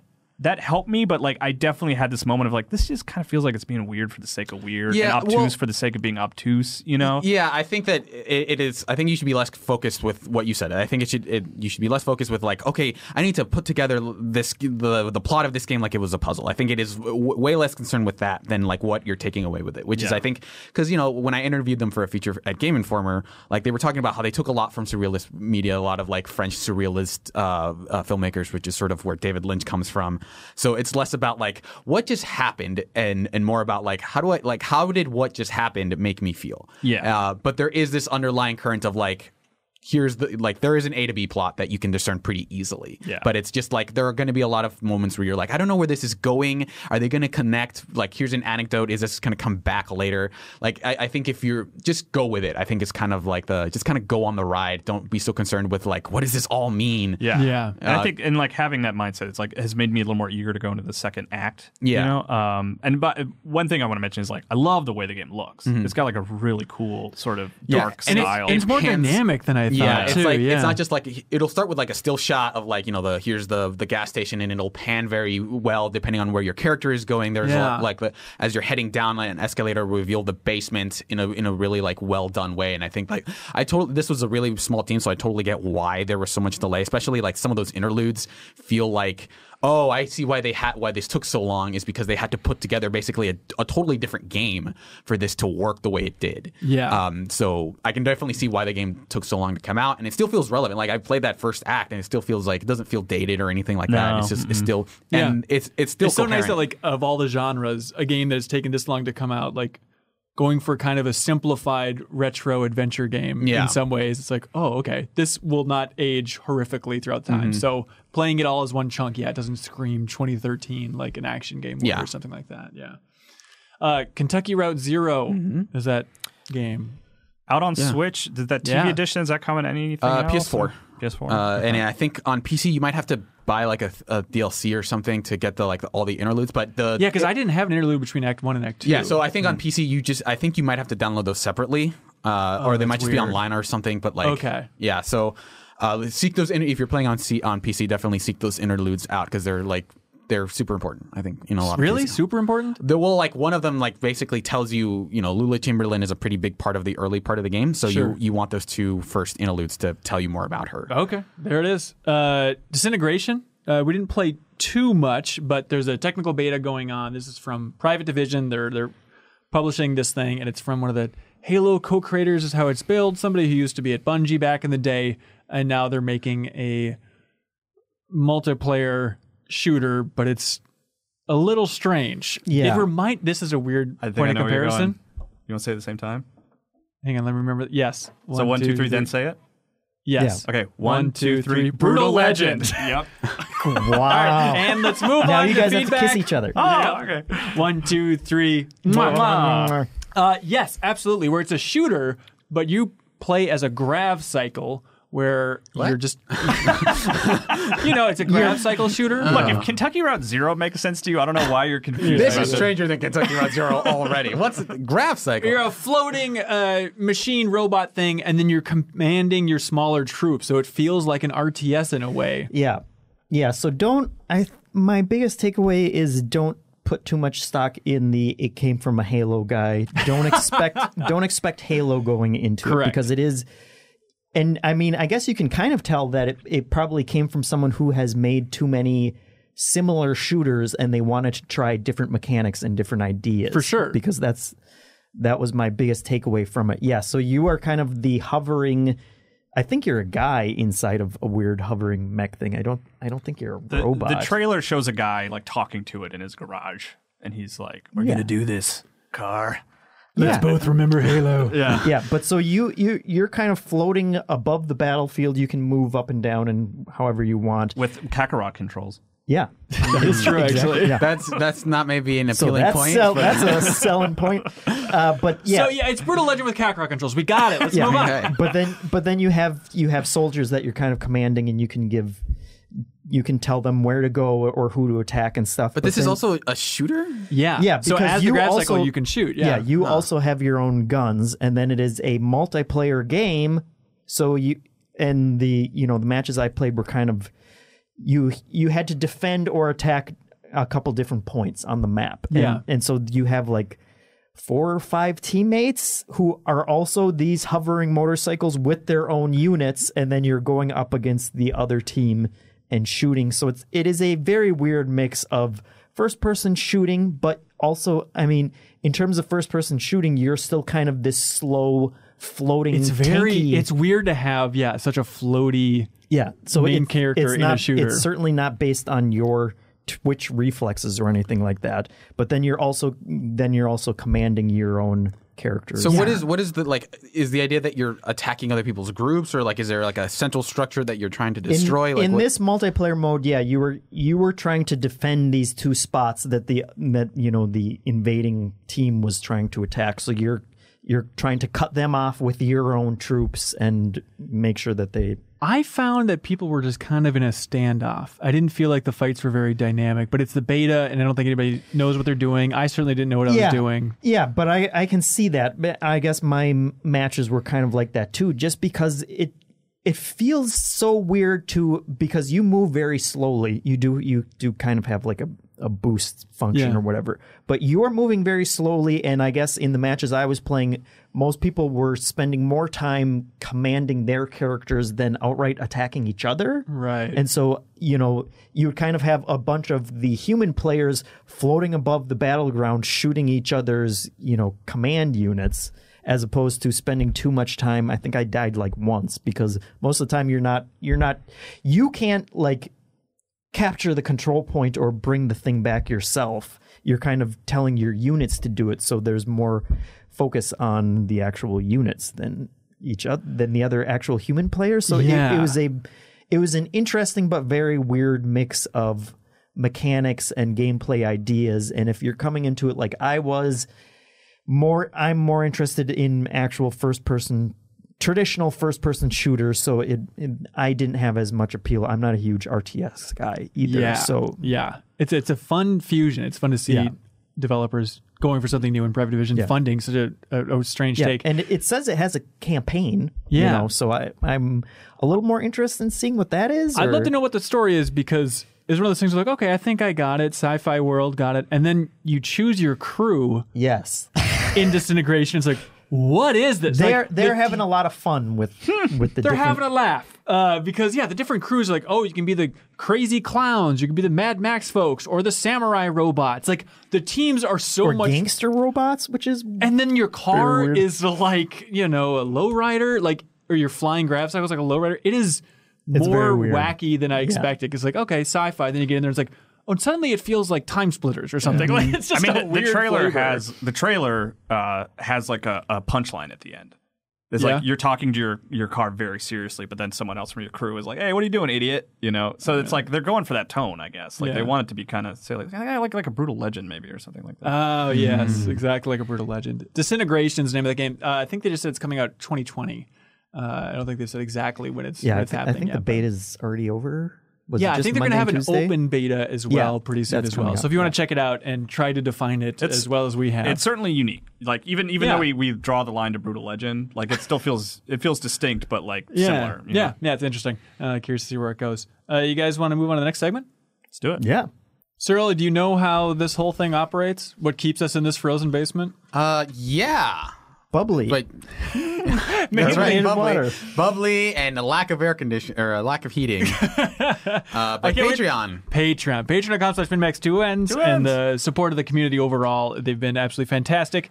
Uh, if you would like to support us, I think it'd be a good idea. Plus, you get access to this podcast a day early, uh, the audio version at the $5 tier. So definitely check that out if you'd like to listen on Wednesdays instead of Thursdays. What's wrong with you, sillies? I, I just liked your statement of if you want to donate, I think it'd be a good idea. We're asking for your don't know. support again. Yes. Also, just a reminder, and not a reminder, telling the world that uh, come February, there might be a little extra incentive for the $10 tier. A funky little boost. Let's just say it might be something real nice. Anyways, moving on. Uh, very exciting. We have a new sponsor Cool. for the MinnMax show and MinnMax overall. Uh, Hyperdot. It's a video game. Here we go. Hyperdot is a minimal action arcade masterpiece with one rule dodge everything. It features over 100 levels in the single player campaign, a frenzied multiplayer mode, and a level editor to design custom challenges. Hyperdot releases tomorrow, January 31st, on Xbox One and Steam. Uh, this is very exciting. This is published by Glitch. If you're from the Game Informer community, you probably remember Glitch Con that brought everybody together. We had live replays there and stuff like that. They're wonderful friends of the show, uh, and they're releasing Hyperdot. But Jeff, you've been playing it? yeah, yeah, I played a bunch of it, uh, and it's nice. Again, we have a sponsor that they're actually making a good game, so we don't have to worry about that. But it, I would say, it's what I thought of was it is a like a bullet hell shoot 'em up without the actual. You're not doing any shooting. Yeah. So you just have to avoid the different shapes in you know the circle arena that you're in. But what's interesting about it is that each level has some kind of unique twist to it, and and so some of them have different power ups and like the different the different way. Obviously, like the the different ways that the shapes are coming in and everything changes every level too. But I was I was just surprised that every every single level, and I played like sixty of them or something. But Yeah. everyone has a different twist to it, which is unique and interesting. Yeah, for sure. And like you can play multiplayer as well, and it's kind of Smash Brothers in a way where you can set so many individual criteria. So it's like you can play with four players, and then just every level, like all the different settings are randomized. So it's like okay, just try and survive. All you're doing is trying to dodge it, do mm-hmm. it again and again and again, but really satisfying. Hyperdot, yeah, what a godsend that the two games were. talking about on the show that are supporting us yet. yeah Yeah. exactly yeah so definitely check it out but To thanks the so much dot. to the dot, as they say. And also, you might notice, oh, it's not the first of February. It's weird that we're kicking off a new sponsor. Um, they requested it because their game's coming out on January 31st on Xbox One and Steam. So it's like we're flexible. If you want to start halfway through a month or something, like Yeah. we'll still make it four episodes, but we'll make it work. Also, hey, Superhero Sinema Scoop, Riley Hill here. He says Superhero Sinema Scoop is proud to sponsor MinnMax. Superhero Sinema Scoop is a new YouTube channel dedicated to bringing you all the up to date news on your favorite superhero movies, shows, and video games. News from Marvel, DC, Teenage Mutant Ninja Turtles, Spawn, and many more are represented. Videos are uploaded are uploaded at least once a week and can be enjoyed by the whole family. Just search for Superhero Sinema Scoop on YouTube and remember that cinema spelled with an S. Don't forget it. Uh, he uploaded a video recently about like rumors about maybe what Rocksteady's working on, about Captain Marvel 2's development, stuff like that. And actually checking out Riley's YouTube channel here for Superhero Sinema Scoop is how I learned that they canceled that Howard the Duck cartoon that Marvel was making. I learned Hulu. that it was in development at, at the same time that I learned it was canceled. Well, yeah, because Kevin Smith was working on it. Oh, And really? somebody who listens to all of his stuff, it's weird that that just quietly is like, yeah, they, it was announced and then never really acknowledged any of his podcasts. They must and have looked at the sort of how successful the original film was and was like, oh, wait, what are we doing? We can't duck? just bring up anything back and it'll be successful. Damn I it. think they might have seen Jay and Silent Bob reboot and said, "Oh, wait, what now?" No, well, that's like got a 64% Rotten Tomatoes earned. that's shocking. okay. Is it really? Yeah. It's high. Can we double check now? Now I want to double check. Kevin Smith's legacy is better than Star Wars. Oh, is that what now. you're looking at? Yeah. Rise of Skywalker Which is, yeah. This is, going to be embarrassing if I'm wrong. is fifty two percent. Okay. Jay and Silent Bob reboot. Reboot. Is it literally called Reboot? Mm-hmm. That's Yes. dumb. Oh, Reboot it's- to the it's nooch. funny. Oh, okay. It's like a Triceratopper. No, it's it's no it's right. You Bring up that soundtrack. Fifty-two percent to sixty-nine percent. Sixty-nine percent fresh, certified fresh. Jay Nice. and So you're saying I I, dare you to watch that movie. Look, I think it's his best movie in a while, but I'm just saying I dare you to watch that and then record a podcast about it called Max Spoilers. Oh, there we go. Oh, I have to But then watch I it have to watch it. Oh no. Anyways, thanks again uh, to Superhero Sinema Scoop and Hyperdot for sponsoring the show and helping us out. They support MinnMax, so please support them. I, I think you'll have a good time with Hyperdot too, so definitely check it out. At least look at a trailer because I think it'll scratch an itch for a lot of folks out there. So, a lot of people sent in wonderful comments, questions, words of wisdom, anything that makes the show better, trivia, dares, stuff like that uh, on Patreon. Patreon.com slash MinMax2Ns. People leave a comment. We have a post up there every Tuesday afternoon looking for wonderful questions that people always send in. Uh, first one here, DBRG13. Dr. Big. Dr. Big. Dr. Big. Dr. Big 13. He says, Hey it right. guys, uh, I really enjoyed the MinnFax call in this month, and I'm glad you're deciding to continue it in the future. I'll be going in on the $20 tier for February, and I'm still confused about how the call ins work. Um, is it a stream that you join in, or is it through Discord? Great question. So, MinnFax is like our basically bonus podcast, kind of behind the scenes of MinnMax that is exclusive to supporters of the Patreon. So that goes live, and then uh, and it's all like a Q and A based thing on the stream. But then once a month, uh, starting with January, we tried it, Jeff, on That's recently, right. where we had a call in episode. Successfully. Yes. So we're going to be having folks call in, uh, and they can come talk to us, ask us any question they want, and it was a, a super fun time.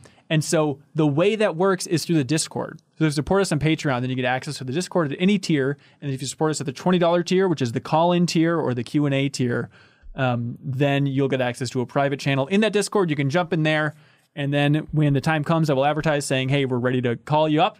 You can say, "Hey, call me next," and then we'll call you next and have a lovely chat. Yeah, people were so nice. I They was, were. and everyone's mic quality was wow. It was it was really weird. Yeah, how nice how nice everyone sounded. Yeah, It, which I guess is that just like a generational thing of like people buy mic nice mics now because they spend so much time mm. online. Or Well, I something? think- I wonder if the overall community- average of mics has gotten better. Oh yeah, I think that's true Fortnite. too. Well, I remember with Fortnite, everyone saying that like headsets and mics were like flying off the shelves, and that was the reason. Yeah. Well, I also I, I think our community in general. I mean, it could be a generational thing, but like they just play games online with their More friends a lot. They're more Yeah, you for know, sure. disparate across the country. And stuff. So uh, February, it'll be I think February 23rd is the Sunday, the last Sunday of the month is when we do the call-in episode, and uh, let us hear your mics. Your sweet sweet voice. Okay, let's move on. All right, an attack corgi says Hanson recently tweeted about molasses being the food everybody talks about but no one cooks with. On a list of games everyone talks about versus actually played slash completed, which game is number one? Rogue.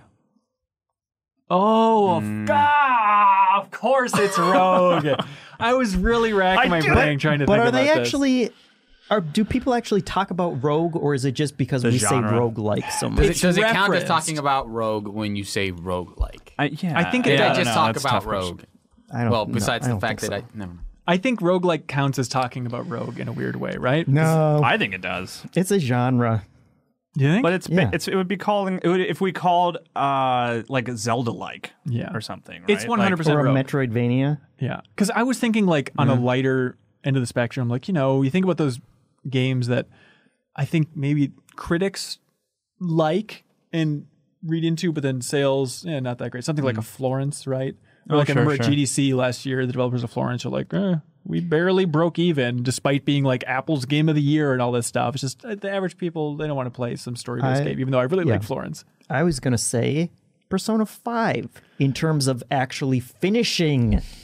I, as a slam to you, was going to say Red Dead Redemption 2 in terms of actually finishing. Next question. finishing. Next question. but honestly, like I think a lot of the Rockstar games, if you're talking about finishing, Yeah, that's true. everybody will talk about GTA 5, but raise your not hand if credit. you finished GTA 5. Yeah. I finished. Die. Did you finish it? Anyways, yeah, so Rogue. it's uh it's gotta be Rogue. Um Kieran Robinson says, What unannounced game from any game studio are you most excited for? I'm really keen on seeing a next gen Rocksteady game. I'd also love to see what Team Ico are working on for PlayStation 5. That'll probably end up coming out for the PlayStation 6. Uh, yeah, what do you guys think? What's the most, the number one unannounced game that you're most excited to learn more about? Uh, it's Rockstar's new IP, which we Oh, that's have right. already established is going to be a new IP. yeah, that's the great predictions. Those answers are both uh, really good. Uh, what are they? They're they're not Team Ico anymore. What are they? What are they? genDESIGN? Gen design. Yeah, there's a little te- You can find a little teaser of something. There's like a woman on a pedestal next to like some giant creature, um, a humanoid creature. Um, but then for me, I'll Playdead. Like they've teased Yeah. things, but they haven't announced anything. That's one for me for sure. But Yeah. Rocksteady, yeah, is a good answer. This Rockstar, I think, has to be the biggest one of the industry. One I'm really uh, curious about is ConcernedApe, like the Stardew Valley developer. I think he's just making Stardew Valley. like didn't he? I mean, it seems like they're making so many updates and stuff like that. So I hope that's not slowing them down too much. But 10 million in- sold recently, right? Something insane like that. It's so good though. But uh, in Jason Schreier from Kotaku, his book, which the chapter on Stardew Valley in that book is unbelievable, but unbelievably good. But then at the end, they tease that he's he really wants to make a game about bug collecting. And so that just like sets my mind on fire. That you're like, oh my god, if he's Hmm. He like wants to going make Pokemon, he right? wants to make Pokemon. Yeah. Talk about money. Talk about it. Well, He Temtem can make beat a him lot to of it. it. Yeah, that's right. Yeah, Temtem always beats you to it. Uh, That's what they always say. uh, here's a weird one though that somebody uh, tweeted my way. Phil Spencer tweeted, "Great update today with Darren Gallagher and uh, Matt Booty and the team at the Initiative, which is Microsoft's new studio in Santa Monica. Okay. Incredibly talented studio, challenging themselves to do new things and old things. Smiley face in new ways." Now, what do you think that means? Uh, Does that mean multiple games or just a new twist on an old Microsoft IP? I don't know. God. Here's here's an extra wrinkle. Look at this. Bru- what's that game? Brutal. Brute Force. Brute Force. Yep. Uh, so there's also somebody retweeted that and then had the quote saying Phil Spencer at E E3 2018 said, I think Darrell Gallagher, who heads the initiative, really loved his time at Crystal Dynamics reworking Lara Croft and Tomb Raider. We were talking about some things in our past that might be interesting, things he might want to go work on. It was so weird to me that he mentions Lara Croft, and this is this is stupid and mm. reductionist. So tell me if this is a stretch. No, no, it's perfect dark. It's perfect dark, right? Mm. right? Yeah. The fact that he goes out of his way to mention Lara Croft and Tomb Raider and like rebooting things from the past, like it's like, well, you did one female character, do it again now with with Perfect Dark. But also, I think that's what they're doing. I think that's probably what they're doing. Perfect Dark Zero Two. That's right, Perfect Dark One, Yeah. That's right. they just call the next one Perfect Dark One. which is What such would they call it? It would have some subtitle. Well, right? it'd be uh, Perfect, Perfect Dark, Dark? Series One. a yes, I believe that's Yeah. right. Yeah, that's such a weird idea. Like I would want somebody to just make a multiplayer focused version of Perfect Dark, but if the initiative and it's like a lot of talent coming from Crystal Dynamics that's heading up heading up this new studio, it's like, oh, would they lean into like a story focused like reboot really telling Joanna Dark's story? I don't think Third that's what I want, but I would like to see something happen with Perfect Dark. yeah. Yeah. Uh, so that's up the list for me now, just thinking about the possibility that this could be Most excited Perfect Dark. unannounced game. That's your that's your new answer. I guess my answer is whoever's making Perfect Dark, then I want to see that. Yeah, that's exactly it. Um, let's see. Adam Wagner says, Hey, Maximilian Pagasi. Okay. Mm. Maximilian Pagasi? That's probably some joke. Millman. Yeah. Adam says, I've been playing Chrono Trigger on DS and I'm having a blast. I like toting my DS around in my pocket. I never realized how much I missed it. I want to keep playing the DS after finishing Chrono Trigger for the deepest dive. Are there any DS games that are a must play? Oh man. Next up, I'm planning to play The World Ends With You and Layton's Unwound Future. Uh, it's weird because I think a lot of the I think a lot of the DS games are might be hard to find at this point. I think it's kind of reached that point where you're kind of paying a premium to find like good DS titles because they're not. It's not like they've been ported, right?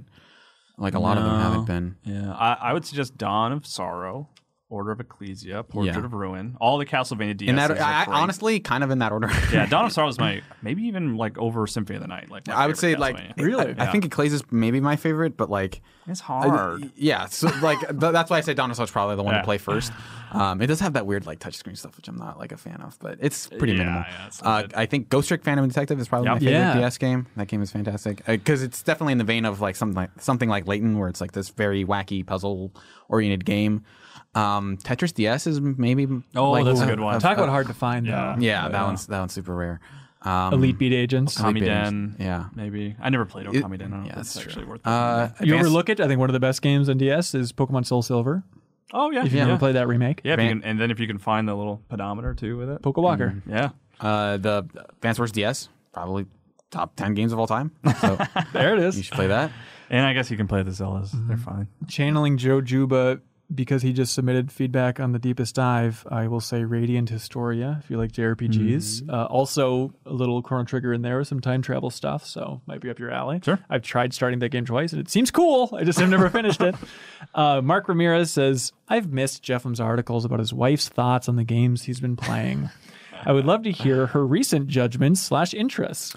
Uh, well, recent, most recently, she so she just finished her nursing program, and she has to study for. Congratulations to her. Well, not yet. Oh. She has to study for so the. like Regis Philbin, Sully Kyle. she has Congratulations to her. That's what I was going for. perfect.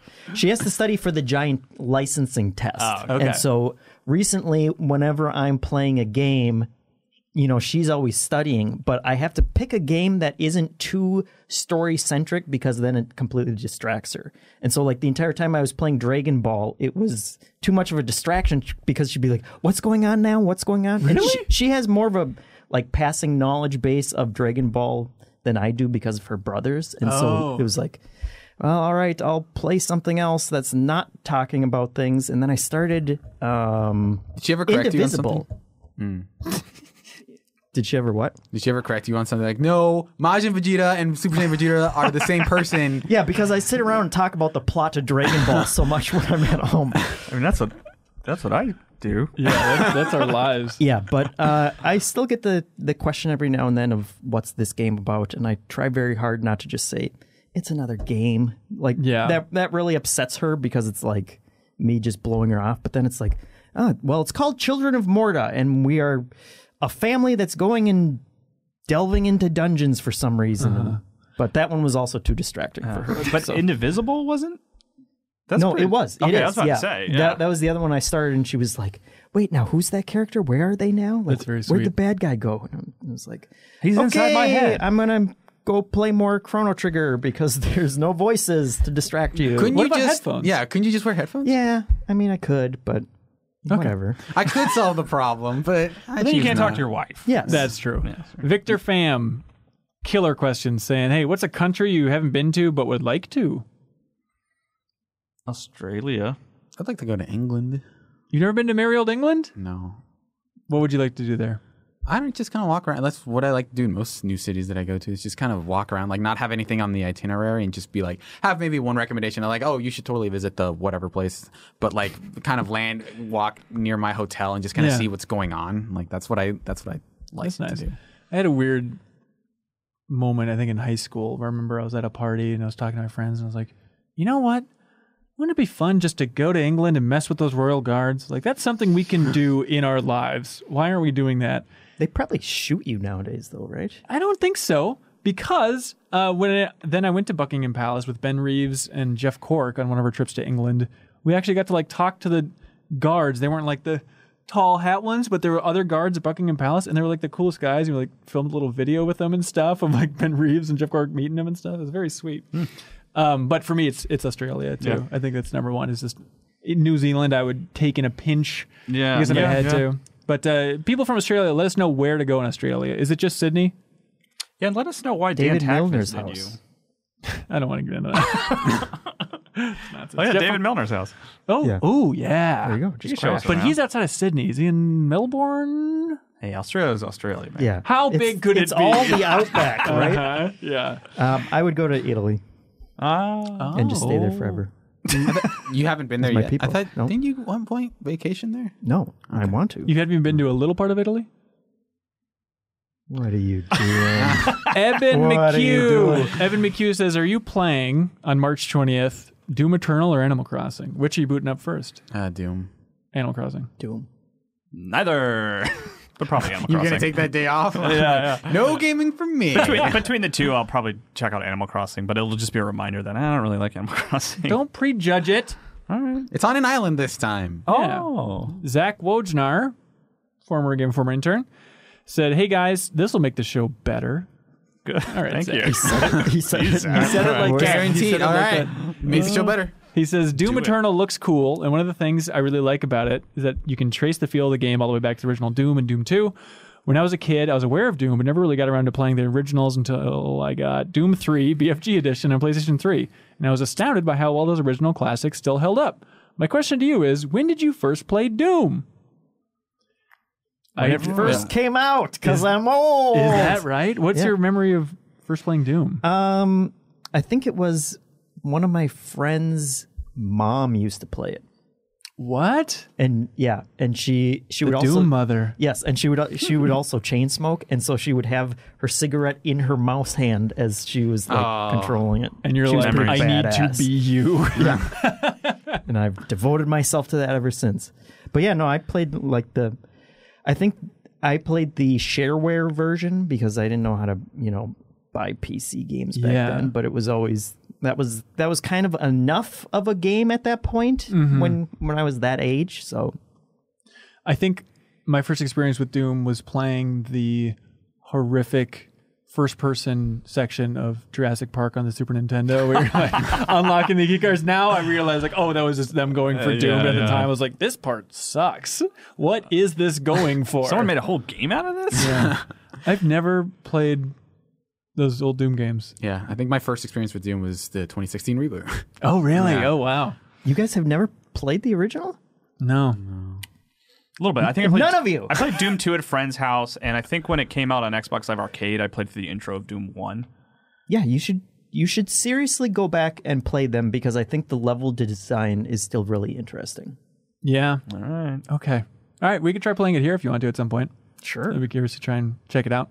Um, Holden Hints. Oh, Molden for Holden? Holden. Holden. Hold him, hold him from holding. He says, I finally played just one, that board game, uh, with five other people and had a blast in a cooperative party setting. Usually there's always some competition with a larger party, so it's nice to work together. Therefore, what has been one of your favorite group cooperative experiences, whether in board games, video games, or otherwise?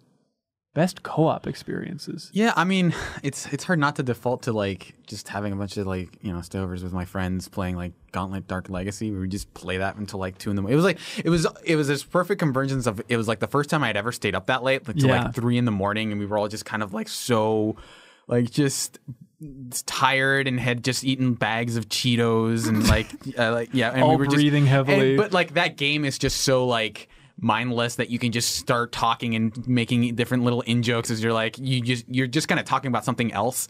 And then it's like yeah go get the treasure like you have I have the key so I need to open the door like move out of the way. But it was just us hanging out like playing Gauntlet Dark Legacy for like you know a whole weekend basically. And it was and that game is so long and I wouldn't necessarily say it holds up but it's like we needed something to do that weekend and we planned our entire weekend around it. And that, like that was like the best time I've ever had with friends with a game I think. Yeah. Oh, that's so sweet. This is really tough because, like, okay, I've had plenty of great experiences, yeah, playing games with friends, but co op, yes. But I, I think of board games. Like, I go to tabletop and, like, I think of, like, last year really getting into playing Betrayal and, like, those games of Betrayal where you take it seriously. Because do you know the hook with Betrayal, Kyle? No. It's a cool game where uh, you're all exploring this mansion and going room by room, laying out new tiles. You're exploring the mansion, getting items. Your stats are going up and down. All these wacky, spooky things are happening to you and stuff. And then it's basically random. Then at some point, the turn happens, and at the turn, one person amongst you becomes the betrayer. And then it becomes like everybody trying to take down this one person, and they have there's like a storyline of like, okay, this person is a werewolf now and they have these rules and you have these rules and so like it's just very intense co-op both out of the gate and then like once the flip happens okay we really need to rally together So is the idea that everyone knows who the betrayer is? Yep, yep. Okay, so it's not like a thing where it's like, oh, who's the betrayer? No. Okay. Well, it is, but it is until it happens, right? Like even the betrayer doesn't know that they're the that they're betrayer. going to be the betrayer Yeah. yeah Okay, because but- it's basically random it's like oh if you and this, then it's this person with this lowest stat. They're the betrayer, or whoever it ah, factors okay. out that time. But I'd love to stream it at some point because I've had Yeah. such a good time with that and game. the I that's one that I actually haven't played, but oh, what? but yeah, and I I still don't have it yet at this point, but it it has been on my list of games to get at some point. Oh, I can't wait to play that with you now. But you should say the full name of it is Betrayal on a House, on the, Hill. Yeah. Yeah. Yeah. And it's um remember it stood out because it was the favorite game of one of the co-directors for Outer Worlds. And on the cover story trip he was talking about it. And I was like, Yeah, I'll have to check it out at some point. I don't know. But yeah, I love it. Um oh, co-op. Yeah, uh, I think mine would be the original Left 4 Dead, and playing that with my brother and one of our our friends because that was just such such a different experience for co-op where it actually kind of you weaved your own story into it, but you would get to those choke points where it would be like the finale, and you had to actually figure out how you're going to defend this place, and then you always had that run, and eventually, you know, like someone would end up falling down, and you would have that perfect video game moment of like. And also zombie movie moment of like, well, do I go back and try and save my friend, or do I ditch them and just try get and get out helicopter? myself? Right, Yes. right. And that was that was such a still such a powerful moment when I think back to it. Those memories. Um, that ends up being my favorite. I think. Yeah. That's a good answer. Yeah. Tim Loro says, My favorite thing is reading the comments on Patreon here before the podcast, and you can like your favorites. I never thought about that, but because all the people post their comments on the Patreon page, you can go through and like read ahead of time, which you couldn't do back in the Game Informer show when we sent the email Yeah. in. And like, I never thought about the idea of like looking for the likes to help choose what gets read. But Tim likes it, right? Like he likes getting the sort of heads up almost. Tim likes it. All right. He All right, likes Tim. it. Uh, Patrick Henderson says, "Hey, did the new Star Wars KOTOR news rumor get any of you guys excited? Did you see this? No. There's a rumor. Take it with a grain of salt, but there's a rumor that um, EA is looking to kind of reboot Knights of the Old Republic Mm. to kind of remake slash reboot. trying to think of, I guess Final Fantasy VII Knights of the Old Republic, The original. Yes. Oh, I see what you're saying. Like, yeah, maybe somewhere in the middle or something. Yeah, not quite a remake, a little more reboot, but it's exciting. Yeah, I mean, there's also the rumor that whatever direction Star Wars uh, cinema goes in the future, it will be looking backward. Right. Well, the Uh. leading rumor right now is that it's the High Republic, which is like 400 years before Yeah, the Skywalker and which stuff. KOTOR is significantly further like than thousands. that. Yeah, Yeah, so yeah. maybe could tie together Yeah. somehow. I don't know. I'm, I'm not like it, it's not something I've been following super closely, but as someone who recently watched all the Star Wars movies, uh, I, I if they announced that, I would play it. But uh, Yes. I'm, Have you I'm ever not- played KOTOR? Uh, no. So I haven't either. Oh, really? Yeah, and I've tried, uh, but I was very late to it. Like I, you know, I tried to play the Xbox version when I was like well into the Xbox 360 world, so Oh, it was a little that's tough, to go back to. So I would love sort of an updated opportunity to revisit, like a Link's Awakening style, kind of like you know, Yeah. feels like a modern, closer to a modern game. You know, Hey, I if we like ever uh, played for the deepest dive, you can play it on iOS and completely Yeah. have a terrible I experience. own Yeah. it. oh God. Play it on that iPad. Hans Kleinenberg says the first time you used an abbreviation or nickname for someone, how conscious were you that it was the first time? So, for example, Ben, the first time you called Jeffem Jeffem and not Jeff, were you very aware that you were using it for the first time? I always am, and for some reason, I wait a lot longer than other people because I often don't feel like I've earned the nickname yet. this is a phenomenon. Yes, that must have happened. I don't remember. Yeah. I absolutely felt weird uh, referring to you as Jeffem when I first started Game You should, because like I was like I don't know him well enough. This is clearly like a nickname, but like It sounds like a term of endearment, which is the problem. Yeah, and but like this like we I do not think of it that way. we want to distinguish you from Jeff Cork. There's two Jeffs in the office, and I felt like I wasn't allowed to say Jeffem yet. Like I needed to work with you longer before. Yeah, could you weren't, Jeffem. Kyle. Well, I made my way up to it. Uh, it was weird because I was thrown into like you know uh, having multiple coworkers who have you know the same name as others. So I feel like I had to just by like necessity of like, well, there's two Bens. One of them is Reeves and one of them is Hanson, right? Same thing with Jeff and Jeff. But like, yeah, it did feel a little bit weird of like because I always associate people referring to other people by their last names as like a school thing because it happened to me a lot because a lot of people just ignore my first name and just call me Vazquez in college, especially, which is weird. Uh, Because no one knows how to pronounce it. yeah, exactly. So they'll just they just called me Vazquez for for a while, and it just Big felt yeah, yeah, that's right. Uh, but like Anybody ever call you V Squeeze? no, Good. and now they never will. Yeah, 'cause, you know, the I'm something I'm not short on at all is nicknames. Uh, but like, uh, yeah. So I always felt it's like it's a weird distancing move, but it like at the office it felt like a necessity because then, especially since I was in the same bullpen as both of you, to say Ben, have Yeah. two people look, that would be awkward. Yeah. Yeah, it is weird. I don't know how that boiled up, but like there's so many Bens in high school that I think Hanson just popped up and then it's like, I don't think I told anybody at Game Informer Well, to there's a call me Hanson. There's a difference between nickname and like last name. I guess so. right? But Yeah. even that, there's like a weird thing. I was like, everybody everybody just agrees this is the best way to go. We'll just get used to Hanson. No one ever called you Ben H. I guess so. I used to sign all my hot paperwork Ben H, you know. You know, I always thought when I first started Game Informer that Andy McNamara and Andrew Reiner would be referred to internally as like the Andes.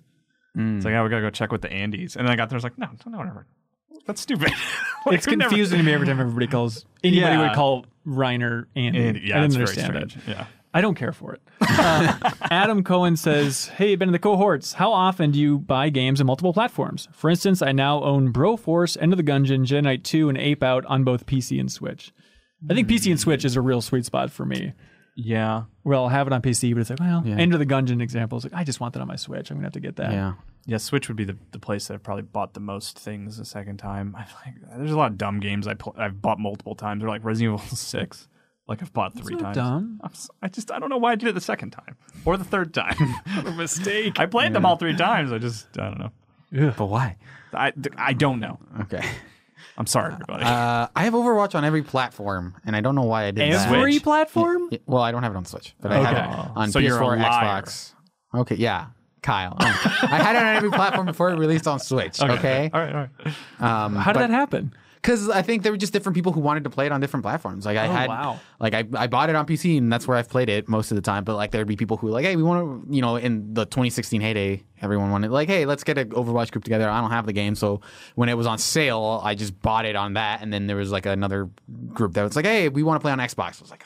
Damn it! I'm gonna have to buy it. And it, but the thing was, is I would only ever play those other versions like one or two times. But and I was like, okay, well, I guess this will be a regular thing, and it never happened. I, we always went back to PC. Yeah. Yeah. Yeah, boy. Uh, GTA 5 got me because of the cross generation stuff course. and uh, Skyrim as well. Well, there it but is. my my GTA 5 I I still haven't played it on PS4. I bought it on PS4 See, because so it's like, you oh, it's haven't gonna be finished so much it different. either. Yeah, and then Yeah. oh, sure. and then when I got a, a, like a decent PC, I, I bought like a bunch of stuff on on PC the second time around. Like I bought Devil May Cry the second time on PC, and that ran way better. And like uh, Destiny was another one that I ended up buying twice. I bought that Shadowkeep expansion on both PS4 and PC, even though I, Jesus. I now play mostly on PC. But all my raiding gets done on PS4 because that's where my clan is. There it is. Um, so Home is where the clan is. that's right. Thomas Hoster says recently with Escape from Tarkov blowing up on Twitch, uh, it's been a fun game over the years. Uh, very different and very brutal. And thankfully to Twitch, a lot of new players are pouring in. Um, it's in it's been in early access with a dedicated fan base for like four years or so. I saw people wondering when it would come to console. I sadly had to inform them it probably never would, just because there's so many complex key bindings and stuff that I don't think it'd really work on a controller. Have you guys been following Escape from Tarkov? A little bit. what that is. I looked it up for the first time the other day. Yeah, kind of same went down here. a little bit of a rabbit hole of like, what is this? Why are people talking about this? Yeah, so like just blowing up on Twitch was hardcore shooter. Hyper realistic, like military shooter. You know, realistic physics. I want to play it. I, I want to play it before next week's episode of the It's show. It's one of those intimidating games. This would be like jumping into Counter Strike Cold or something. you think so? Yeah, I, I bet. It's also weird because like I assumed it'd be a thing where it's like, oh, it must have been like a freebie on the Epic Store, or it's like blew up on Steam, but it's you can't get it on either of those. It's like Uh, yeah, own- that's it's, It's on. It's only available on their own website, which is such a weird thing. It, it is such a weird thing for that game to be as successful as it is, considering all of their tech is like proprietary or whatever. Yeah. Yeah, yeah. for getting the game. That's very confusing. Uh, Jim Chatterton says, Hey, CLCs, with the start of Call of Duty League and the Overwatch League going into their third season, I've been thinking about esports with city based teams. I love how these two leagues are doing that. It got me following both when I would not consider them otherwise. I come from a sports background and root for the New York teams. Does having a city based team matter to you? Uh, I mean, when we went to that Call of Duty thing, I definitely was like rooting for the Minnesota RØKKR. But I guess as someone who never really followed sports, I and also didn't have like you know back when I used to live in Nebraska, we didn't have an NFL team. Like we didn't have a, a as far as I know, we don't think we have an NBA team. So it's like regional sports didn't really click with me much. Yeah. So I don't have like, and even in Minnesota, I'm a bit of a transplant, so it's not like I'm suddenly you know into the Vikings or whatever. But um, uh, you know, it is it like when you're watching a new thing, it helps to like, okay, well, I'm gonna default to rooting for these guys because like this is, however tenuous, this is my a, a, a, you know attachment to them, right? Yeah. It's a Uh, helpful starting line. Yeah. For sure. Yeah, yeah, I think you glossed past it, but yeah, we didn't really talk about it too much. But yeah, we went to the Call of Duty League uh, big launch event weekend here in Minneapolis. That was in Minneapolis, kind of in honor of the new team called the Minnesota RØKKR. Mm-hmm. R O K K R. We made a YouTube video to kind of show off what that event was like, Which to tour the headquarters and Which stuff. it made me laugh. Really? Yeah. Thank you. It's it's a very Put that in the description. Made Kyle laugh. Stamp of I do. I do jump into like those videos that I'm not involved in, and I'll be like, "This is funny." yeah. I've noticed that you're like Jeff. Um, that tabletop review had a couple jokes in it. Just making sure you guys know that Hey, you're oh, making jokes. Did. Okay, Oh, good. Yeah. Oh yeah. Um, what was your take on that event overall, Suriel? Uh, I mean, I've, I've been to a couple things like it. It's, it feels similar to even. I've gone to like the the World Finals. So the, I, I I don't know. I don't remember what it's called. Like the. I don't want to say it's a Call of Duty league, but it's like one of their finals from previous years I've been to. Sure. So it's like it felt very much in that um, uh, vein. But it was weird because I'd gone to the Armory before for like a, a Tyler, Tyler the Creator concert. So it was weird seeing this di- very different thing in the same venue. Yeah. But it was like it was like a it was fun to like be around um, people who were also watching like an esport, which is pretty cool. Yeah. Uh, Did you get into the matches, or was it kind of like uh, this is really tough to follow, but just the enthusiasm of the crowd is infectious? It's a, li- it started off that way. I think once I got used to the um to what was happening, it took a little bit. You have, you kind of have to learn how to watch this stuff. Yeah. Uh, so by I think by the end of my time there, I kind of figured out like what what I should be looking at on the screen at any given moment, and how to read like you know a lot of the interface that they have on screen. But you know, I, I enjoyed myself. It's like a you know the crowd was definitely like a bigger factor. I don't know that I would have watched it if I were just watching at home. I think that yeah, the live environment definitely helped. Yeah, that was fun. How did how did our team do? They did well. They won the first Uh, they- match. I think yeah, they won the first match. I want to say they ended up losing, but uh, I don't remember super clearly. I left before the match was over, but that's just. I mean, they were kind of held up because you know events end up going super late, especially when it comes to esports stuff. So Yeah. ended up having to leave. yeah, how about you stop asking so many questions? Oh, Anyways, Gio Benoki says, so I was just wondering, do you guys prefer parties of three or four in your RPGs? Personally, I prefer groups of four. I feel like I can get to know so many more characters and it helps with the amount of variety in the group. With three in a party, I always feel like my group is lacking something. I prefer three, but I think that's just from starting with Final Fantasy VII. And then I really, I was really second guessing myself. I'm like, I remember nine has four, but it's weird that it goes like three is a mainstay for that era of Final Fantasy, and it's like they go four for nine, and they go back to three for Isn't ten. like six. You're four and six, right? Is it? I think is it four and six? Yeah, Yeah. I want to say for most of that Super Nintendo. era, Yeah, because it's Yeah. like a, that iconic like four Right. characters. On yeah, the yeah, side yeah, Of the screen. yeah, And then it's weird. Then thinking about that dev team. Then when they move on to Chrono Trigger, then they go down Hmm. to three. yeah. Pick a lane. I want to admit, I don't like kicking people out of the party. I don't like. It makes me sad that they're. Just want everybody to jump in there. yeah. Yeah, Blue that'd Dragon nice. style, or t- every fight takes like a thousand years because you got to pick eight attacks or something. Yeah, boy. Uh, Jason Kelly says, I recently jumped into Final Fantasy 14 because I wanted to see what all the hubbub was about. I'm pleasantly surprised by how overwhelmingly nice and helpful the community has been. People are always willing to help clear low level or early game content when the queue times get rough. And every time I've had a question about what a certain term means or for tips on how to play my class better, I've always gotten super helpful and polite responses.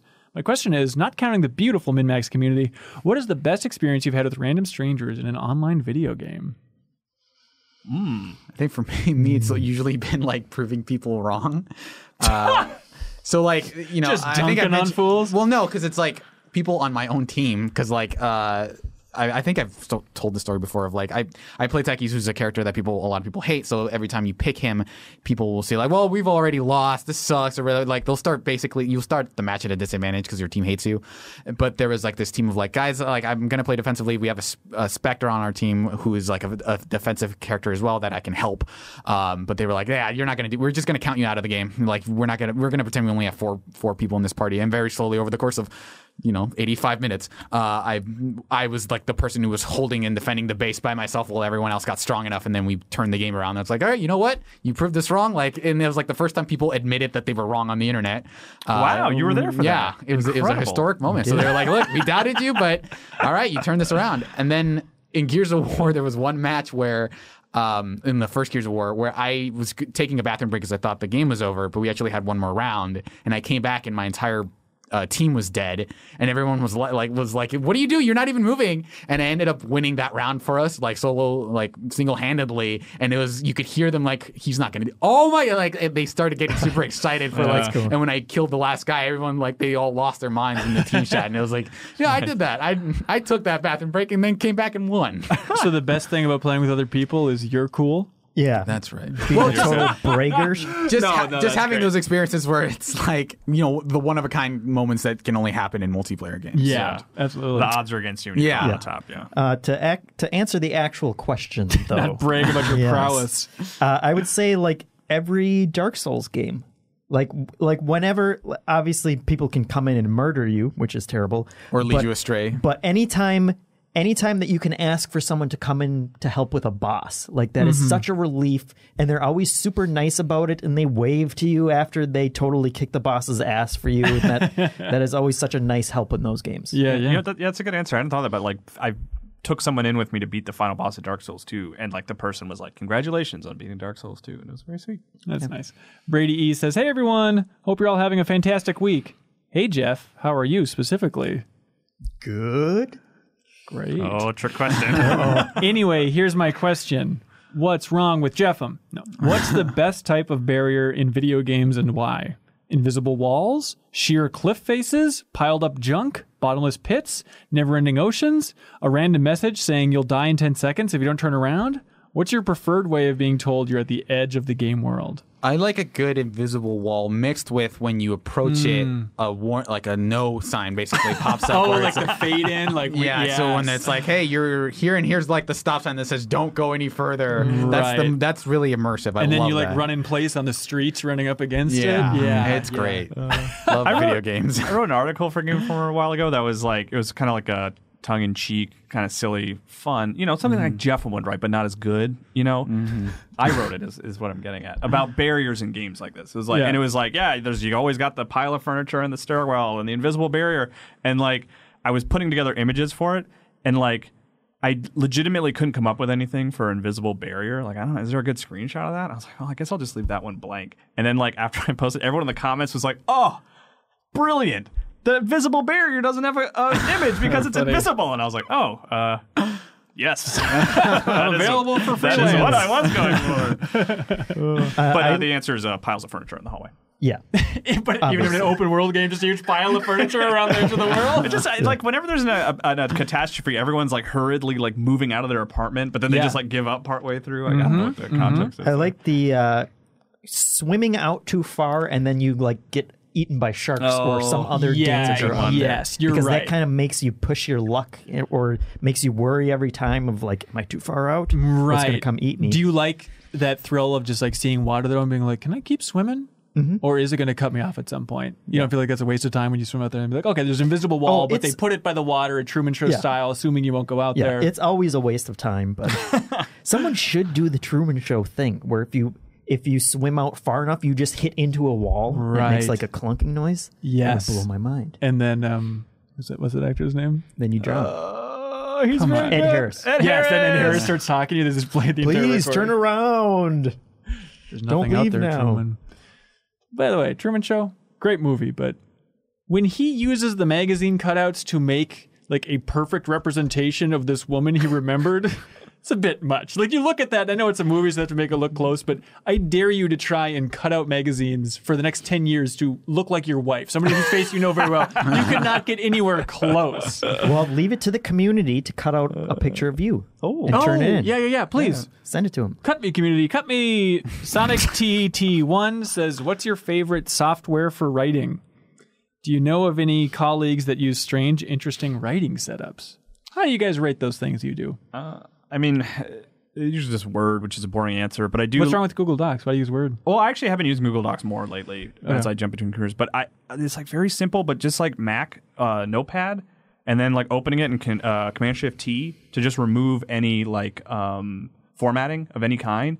That's what I use to like. That's when you ju- copy and paste other people's articles. That's right. Yeah. No, but I but I just like having. It automatically deletes their name on it, their byline. but I just I like having a, a document for like just writing notes and things and just like not not like the finalized version, but like I'm not gonna like because you know Word is can sometimes be complicated or it's like it'll start like oh you're making a list let me throw some bullets in there for you like mm-hmm. I just want to get words down and so Notepad with like just plain text is helpful for me so Yeah. that's kind of what I do usually to get started. you hmm. know? So Smart. So use Google Docs, and I, I think for notes I usually use Google Keep, just because it's on my phone. It immediately transfers over to your desktop version, so it's like you can just take notes wherever. Google Keep. Wait, Keep. really? I should Yeah. use that. Yeah, for like game We've club been and using stuff. I've been- Trello Yeah, like I've- idiots. So I you can type like I was typing notes on my phone, and then I was able to Oh, like kind of expound on them uh, when I got to my computer, and then I used my phone to look at the notes for the Chrono Trigger podcast we recorded today. Huh, there we go. Um, Michael Moran, getting to the heart of the matter here. This guy gets gaming. What is your favorite Smash Brothers taunt? Mm. well, Luigi's does damage, right? It does one percent damage. Is that right? It's not useful, but Wait, yeah, like his boner yeah. one? What? No, where he like, you know, He sheepishly. one where he's like, oh no, no, no, where he sheepishly like kicks, Kicks. kicks, like he puts his head down. And, oh, oh, really? Yeah. Oh, I had no damage. idea.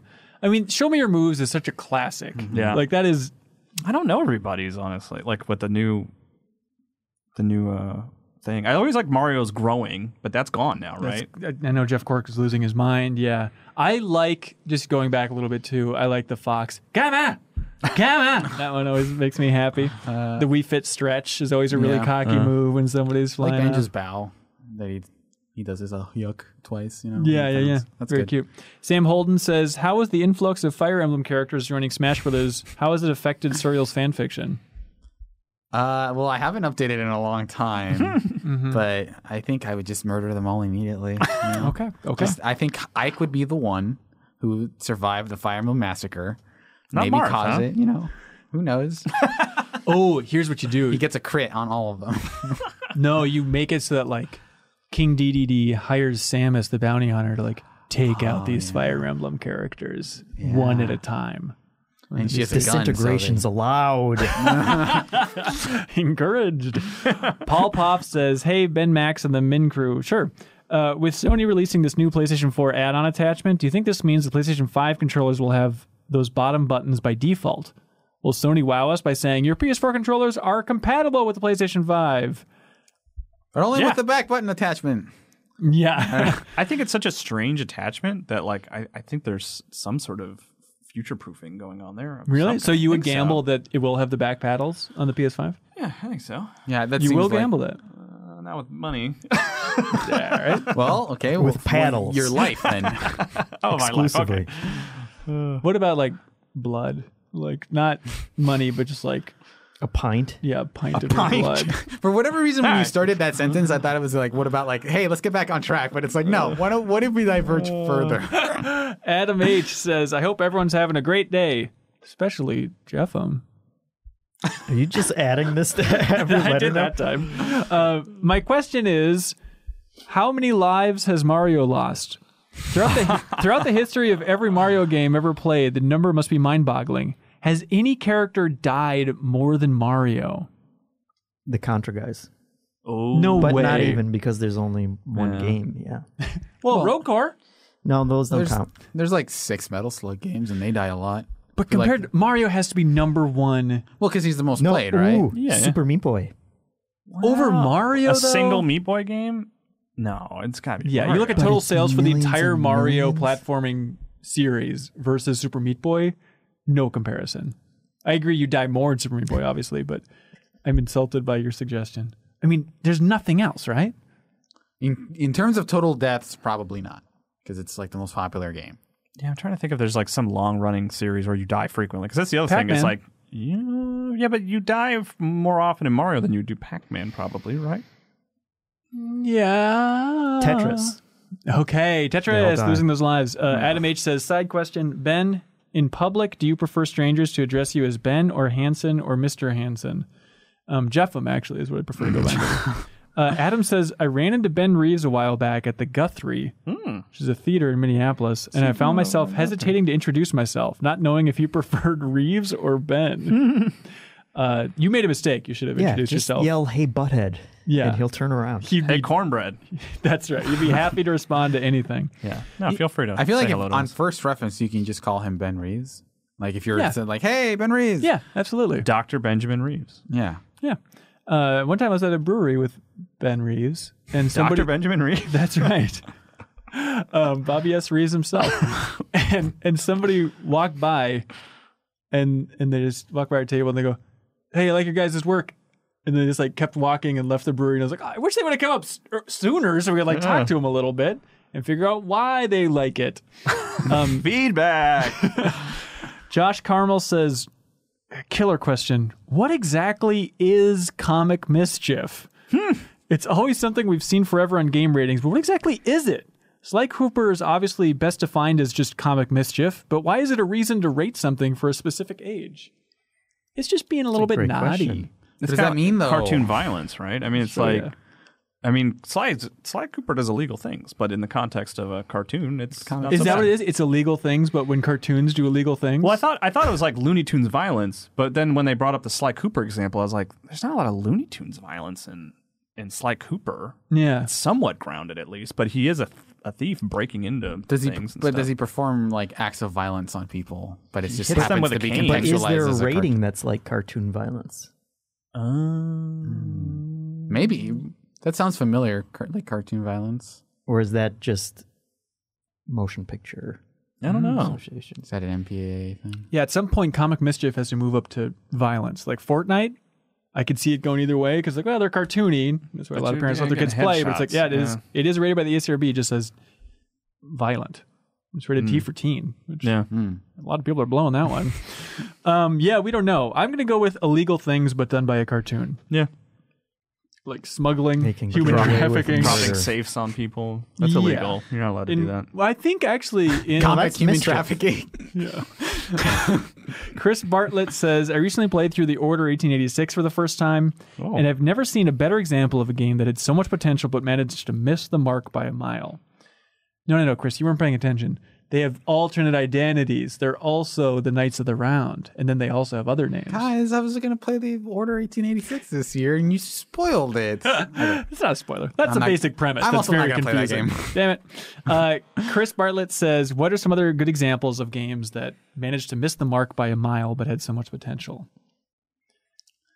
Perfect Uh, Dark Zero. Really? You think that game had Just potential? for potential for it being in the Perfect Dark It had some franchise, or interesting, like rare, it had some interesting like multiplayer ideas that I Yeah. thought would become standards in other shooters. like not forward. having fun. like not having mm-hmm. fun, or like the the the the levels changing size depending on how many people were playing, and like the one that I always think of is like you dictate. Like I always want the the bad guys that I'm shooting to be colored red, and so like Yeah, yeah, everyone has like actually like an ultimately unique view on the battlefield. So like it's never like Halo where you're like, wait, I'm blue team now. I've been playing red Yeah. team for the last hour. So I thought that was kind of just like a small touch. I mean, I don't think it's the best answer to this question because it's not like these, these weren't things that I was like, oh my gosh, this is going to change shooters, and it didn't. It was just these little tiny things. I was like, oh, that's a smart idea. I bet Yeah. I'll see that again, and I, I haven't really seen Eh, that much. not so much. Yeah. Uh, I think of Paper Mario Color Splash. Like I love those original Paper Mario games so much, and that game's like ah, that Color Splash looks so good. It has so much charm to it, and then the battle mechanics are like literally a waste of time. It- there is no advantage to battling. It just makes you do that. And every NPC is a toad. It's just like And you don't Oh. like the toads? no, not six thousand of them. One toad No, in the I, just- game. I have a, me- a distinct memory of you just Seinfeld yelling, "I don't ever want to talk to a toad again," which is just like always sticks in my head whenever I see toad. that game, man, it's so frustrating. The 3DS Kid Icarus game, I think, is probably the Oh, one where oh, it's like, yeah, oh, there yeah, could be a pretty good game under there if the controls weren't complete garbage, and they had to issue like a stand or something so you can play that game one like two handed or whatever Soccer I wanted Can you they port do. that to Switch with just dual analog controls? I mean, they can change a lot of that game. And That'd be honestly, I think fun be to fine. retool that. Yeah. Yeah.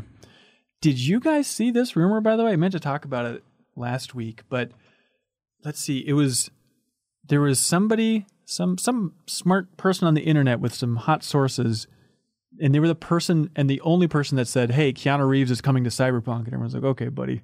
And then when that was revealed at E3, everyone's like, "Wait a minute." That person has some sources from Nintendo that, first of all, a new Metroid game's coming this year. I did hear about this. That's yeah. 2D, and it's going to be related to Fusion, like a sequel to Fusion or a reboot of Fusion. Yeah, which I'm into that rumor because Samus Returns ends with a um like a hint of the future. Like Is it's that right? it's a little bit of a um uh what's- Tease? tease, yeah. And so I, I bet MercurySteam is working on another Yeah. 2D one, which I think would be great. That'd 'cause be I like super those guys. exciting Yeah. for sure. Um, but then the other one was that Nintendo's going to be announcing a new Paper Mario this year, which is like okay, sure, See that? Yeah. I'm excited, but Color Splash port. oh my Color god, Splash, no! two more toads. now you All play as a toad. Your All party members are a toad. The the menus are a series of toads. no, but with, frogs in it. with the addendum that they're going back to the roots. Oh, like a remake. maybe. They're ac- no, they're actually making it like a meaningful RPG. Yeah, they're actually making them good again. Uh, I would argue great. this again. one's good, just on the back of the box. but that is oh, if that's true and like it seems like decent source at this point that could end up being one of my favorite games of the year Yeah, it could also mean a switch port of Thousand Year Door, which would be pretty cool. i would honestly take that yeah, Yeah. that'd be fantastic if it's a remake yeah of either of those first two games or they bundle it together somehow but that'd be decent size but god here's hoping huh yeah, I'd love both of those things. god damn. The Metroid one would be surprising to me, just considering like what I have Metroid on the mind right now because I'm playing Prime, but like Yeah. it's like I, don't know what to expect of the future of that series. Like we know Prime Four is coming, but we don't know when. There's that rumored like you know the Prime bundle coming to Switch, which is like supposedly done, is the rumor, Yeah. and then like maybe another 2D one is like it's good, but it's it's just all up in the air right now. There's like nothing concrete. Yeah, we we have so little idea of what Nintendo is doing this year. I think the only like we have it's Animal Crossing and that Pokemon DX yeah the DLC. uh, remake is like the only thing they have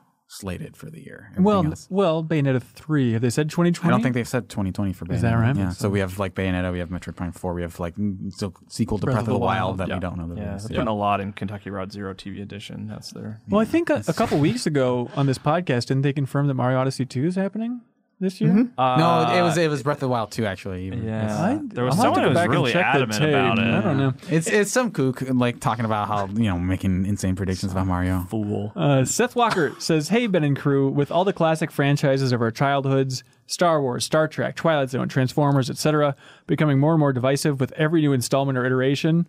Now, were we that angry about the new Twilight Zone? I was a little bit disappointed, but I wasn't angry. Anyways, uh, what do you think it would take for someone new to come along and capture the hearts of a generation the way the above above mentioned franchises did in their golden ages? I mean, So- those kind of exist. We're like they're just for a new generation. Yeah, like the it same turns way. out we're just not young. yeah, I mean, there's stuff that my kid loves that like she will grow up with and like really. What's your kid's Star Wars? That's a good question. I you know probably I don't know. Frozen. Yeah, I mean maybe something like that. Like she's not a big Frozen fan, but I mean there's something that hasn't come along, or like I don't realize that she loves as much as she does. That when she's older will be like a big deal to her, and I'll be like, oh, I didn't know you loved that as much as you do. So Biker Mice from Mars. I also, I also feel like biker mice from Mars. I also feel like uh, there are just way more things now that like Oh, nothing yeah. can dominate your attention the way Star Wars you know captured a, a generation of people because it's like you know what what else was there really in terms of those kinds of franchises. So now it's like you know your daughter just like you know maybe into Frozen, but she's also like watching a lot of YouTube, you know, or like Yeah. she's splitting her time uh, so much more thoroughly that it just feels like no one thing is going to completely take over her life, right? You know what actually is one uh, is I think Steven Universe moving forward. Oh, interesting. I think that like will is going to be looked back on like fondly and will be ahead of its time. And like as we get older, like that will be like the next generation will look at that show and be like, that show was amazing. You When know? are they going to start the Steven Cinematic Universe? There's been a movie. Okay. uh, Chris Logan says both the video game industry and the Hollywood industry have been very keen on remakes in recent years, but the reaction from consumers seems to be radically different. With video games, most of us are more than willing to pay good money to experience old favorites in new ways. Meanwhile, Hollywood is criticized for rehashing popular material. People complain that Hollywood must be out of ideas, but they are just cashing in on nostalgia rather than using the same resources to create new stories. But couldn't these same complaints apply to video game remakes? Why do you think remakes are received so differently between the industries? It's an excellent question. I, I think it has a lot to do with like video games are software and so like they even like old, old retro games are like retro in the same way that Windows 95 is retro. Is that there are a lot of usability issues where it's like, okay, there are things I would like to see fixed about you know this old version of Windows that they apply to new versions. But there's also like this tenure of like, well, it's also a, a, like an idiosyncratic like creative experience, right? Like the original KOTOR, uh, for example. Like the reason you want a remake of that isn't necessarily so like to tell a new story. It's because you want to play that game again, but going back to it is difficult because you know it'll have like Yeah. usability issues. It's not like, hey, the new Little Women film is more convenient than the other Yeah, exa- Little exactly. Women film. Like, Faster loading in that new Little Women. Yeah. Uh, so I think that's a lot of it. Is like I, I just want to play that game again, but it's hard to go back. It's harder to go back to video games than it is to go back to. The Yeah, you're right. movies. Is the is the convenience oomph, yeah. right? You know, I love this question because I was thinking about it. Um, that that Pokemon movie is coming out. That is Oh, like yeah. a CG remake of the 2D original Pokemon movie. And I was trying to think, it's like, has anything ever happened like that? Like in terms of like going 2D to 3D, like full remake of a film? Because that feels almost like a video game remake as uh, opposed to like a film remake. Well, yeah, every Disney movie from the past three years. Yeah, I guess like Lion King. Yeah, yeah, I yeah, but That's like almost the opposite. Well, I mean, it's it's like, But Lion King is, I think, the it's perfect mostly example. to live action, Right, but Yeah, Lion King is but- just the animated. Yeah. That's just an. It's so funny that we still call that animated. That's a lot. That is, or we don't call it animated. Right. That is absolutely an animated film. Yeah. But I was, I was also thinking about it is like, would I like to see Toy Story one, like, redone in the latest Toy Story sort of tech? Yeah. Like they don't change the dialogue. They even use the same dialogue, same cinematography. Like, would that be cool? Like, would it be fun where they could actually focus the camera and have like better shadows and stuff like? Because that was the thing they couldn't they couldn't It'd put things out of so focus in the original to Toy do it, Story. yeah. Oh yeah, like it would take years probably. But like, I was wondering just as a consumer, is like, would I be excited about that? Would I want to watch that? Like Toy Story, the original Toy Story, Mm-hmm. in a new engine, I guess you could say. I don't even know what you call it. Like, would you want to watch that? I don't know. I wouldn't want I wouldn't want Pixar to do it. I wouldn't want them to waste their resources on that. Sure, I- yeah. look, let's get some other studio to Yeah. to take care of that. Wherever John Lasseter went to uh, Sky or wherever- DreamWorks, I think. No, No, yeah, you're no. right. I think Sky. yeah, have them do it. sure. Yeah, I, weird outsource I think the other aspect coming from the film, ver- you know, side of it, as opposed to what in or in addition to what Suriel was saying, was that yeah, it is, it is the performances that are being kind of overwritten and like Yes. and performance acting performances by and large aren't going to get better, you know, Mm-hmm. and and especially when it's stuff that you saw when you were younger, you you're just as emotionally invested in the actors who were playing those characters and the performances that they gave, and that's not something that really gets rewritten too much with video games. And I, I think that may be something like when we're getting to now, like the Final Fantasy VII remake, you know, like time period of Yeah. remakes where if you start if you start kind of reimagining people's voice what, like what the voice actors if you're starting to replace those people may be a little more touchy about it or Right. or like when they talk about well you know the character shouldn't be like that you know that I could see that start it start to creep into video games more Yeah. in terms of that right, but, but, there's not stepping on yeah too much. you're not erasing level. you know Michael Caine you know like Michael Caine is that character how Don't can you erase Michael replace him? Caine. Right, right. Tanning Chatham you know or Channing, Channing Tatum. Tatum. Tanning Chatham. Welcome to my new Netflix series, Tanning That's a, good, that's a good screen name if you want to It grab is. that. Tanning Chatham. feel like Uh, someone- it's already copyrighted. I feel like I've heard that mistake made before, but I don't know where. it's a stupid name. It's a stupid name. Uh, did you see an SNL Adam Driver's monologue, where it's just him like trying to relax, and he just had that stupid joke that I think about more often than I should, where he said, it's only been a, a week. How can you think about this? "I so think much? Or about it's it been a couple every days. for the last week." Uh. he said, "Little women, a lot of women." There's uh speaking of Adam Driver and SNL, there he did uh one of the commercials, you know, like leading. I'm going to host Yeah. this week, and the idea was like he walked into the studio and it was like a mess from a party. Yeah, yeah. And like someone and the janitor there was like, "All right, you got to help me." And Adam was like, "Oh no, I'm the host this week." But eventually he just gives in and like starts cleaning up, and he takes a Christmas tree and walks out to the street. And just drops it on the ground, and he just goes, "Oh, "That's where that goes." but he And says it like aggressively. I know, but it just made me laugh so hard. and I was like, just watching that, just him plopping a tree on a New York street and just being like, in that Adam Driver voice of like, that's where that goes. like, it was so good. It was Yeah. uh, better than the monologue. his building, I guess, character now for Adam Driver of just the Imposing. Imposing, overly self-serious, stiff, aggressive guy could pop at any moment. Yeah, yeah. cool. So anyway, Uh, hey, I think it's time for something I like to call "Get a Load of This." Dun. We need a theme song for it. There Have you ever one. listened to the podcast? No. Everyone else just heard it, you idiot. What's a podcast? Do you just play the theme song again? There's this little dedicated sting. There's a dedicated. There's a dedicated. Look, these episodes are like four hours long. How am I?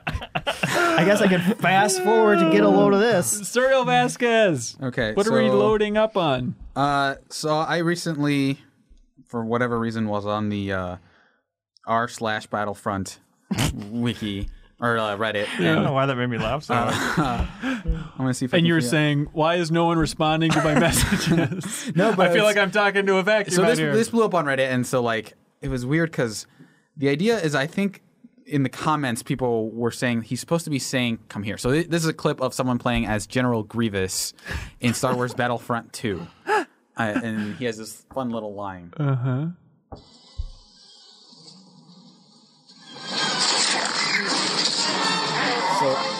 Don't know if you heard that. That already happened.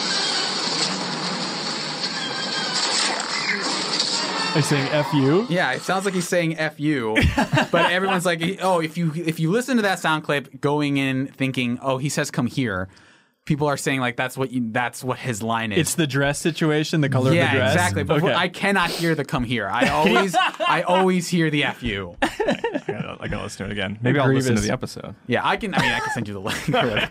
or you guys no good. you don't have to listen to this show. Don't worry about it. How weird. Uh, Jeffrey Fava. Hey, get a load of this. Uh, did you know that there is a music intro to this segment? no, uh, this was a tweet by someone named Matt Shirley, but it's spelled Sure and then Lee.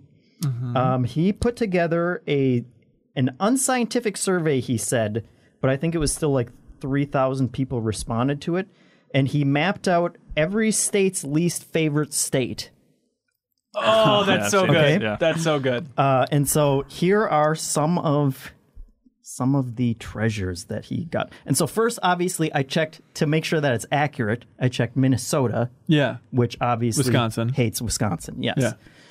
And that was right. So as far as I'm concerned, it's scientific from now on. Just and uh, just to add to that, my wife showed me this earlier, and she was like, "What do you think South Carolina is?" And I was like, "Well, it's Ohio." And she was like, "Yep, Because you of got it." sports. No, I don't know. I honestly don't know. But living there, there was this thing. There, you could buy like bumper stickers that say "Go back to Ohio." That, I- it has to be a sports thing. no, I think it's because a lot of tourists from Ohio would come to Charleston, South Carolina, and people would get frustrated by the tourists. I don't think it's a sports It's thing. it's a Some it's weird, a weird Ohio immigration. Uh, yeah, it's very weird. And everybody knows Nebraska hates sports teams. oh, really? Do you think so? Maybe. I don't know. Well, just there's no way of knowing, unfortunately. Yeah. Yeah. What are the good novelty ones? Does Uh, like do yeah. Alaska and Hawaii hate each other? Uh, so freak states. First of all, North Dakota hates South Dakota, and South Dakota hates North Dakota, right? Just become Dakota. Yeah. Uh, Wisconsin actually hates Illinois, so I thought I thought that was Ah, interesting. I thought they would hate us reciprocated. back. So I don't know if that means that we're just better than them and they accept it, or if they can't be bothered to hate us back. Maybe our hate is unwarranted. I think if the Vikings actually beat the Packers every Yeah, once in a I- while, I they might that's the hate us. Uh, the other thing, everything west of North Dakota and South Dakota, almost completely, they all hate California. Yes, yes. and California hates Texas, and but Texas uh, hates Oklahoma for some reason. what? I would have said like New York. Yeah, Oh, and what a beautiful morning. And then Oklahoma and Nevada both hate Texas, so they were they're going back the other way. Uh, Alaska hates Texas, which is weird. Well, because it's almost it's the second biggest. We're the state, biggest right? state. it's oil competition. Maybe. Oh, that's good. Maybe.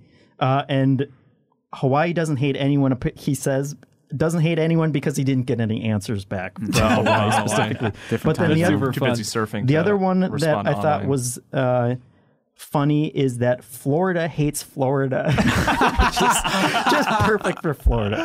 Uh, yeah, so look for that map. That Yeah. It's it's a lot of funny stuff. I wonder if that would work on like a video game franchise level. Like fans of Doom hate mm. this franchise. Oh, if there'd be any way to like unify what people dislike hmm. based on the franchise they do like. maybe genres might make it a little smaller. Yeah, maybe. Yeah, trying to zone it down. That's good. That's fun. I Kyle think there's Hilliard. one map that says that they all hate MOBAs or something. Probably, yes. Uh, so this is a tweet. What is this from? This was from uh, January fifteenth from Duncan Jones, who directed the World of Warcraft movie and Moon. and the Moon. yeah, like what the World of Warcraft Yeah. movie, his claim to fame. His Twitter handle is man-made moon, uh, which is, is probably uh, better than man-made Warcraft. But I thought this was really funny. First of all, it was it was weird trivia, but also I'm surprised he was like tweeting this.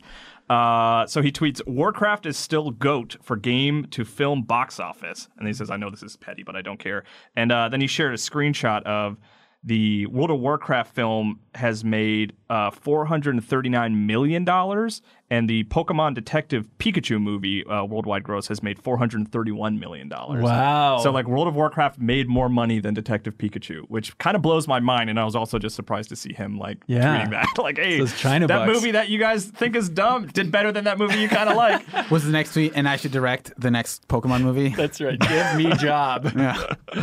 Uh, I'd yeah, watch that. On the Warcraft front, I was debating talking about Warcraft 3. Oh, get a load of that. I don't think I said it. That's true. Uh, Warcraft 3 Reforged, which came out this week as well, but I was like, I To don't just know. everyone fireworks like. Well, people are upset because it's a huge downgrade from what they first revealed Oh, when they, when they really? Oh, announced okay. the game. So it's just another wave of people being angry at Blizzard for that whole thing. But like even on that cover story trip, they're also mushy about like, I don't know exactly how our plan, what our plans are going to be, how many cinematics we're going to redo and stuff. But even like the in-game cinematics and what they showed early on are different now. So the community's upset about Warcraft 3, but it's still an HD version of Warcraft 3 and the launcher now and all that stuff. But remember when Blizzard was not great last year? It's like, eh, I don't know if we need to talk about that.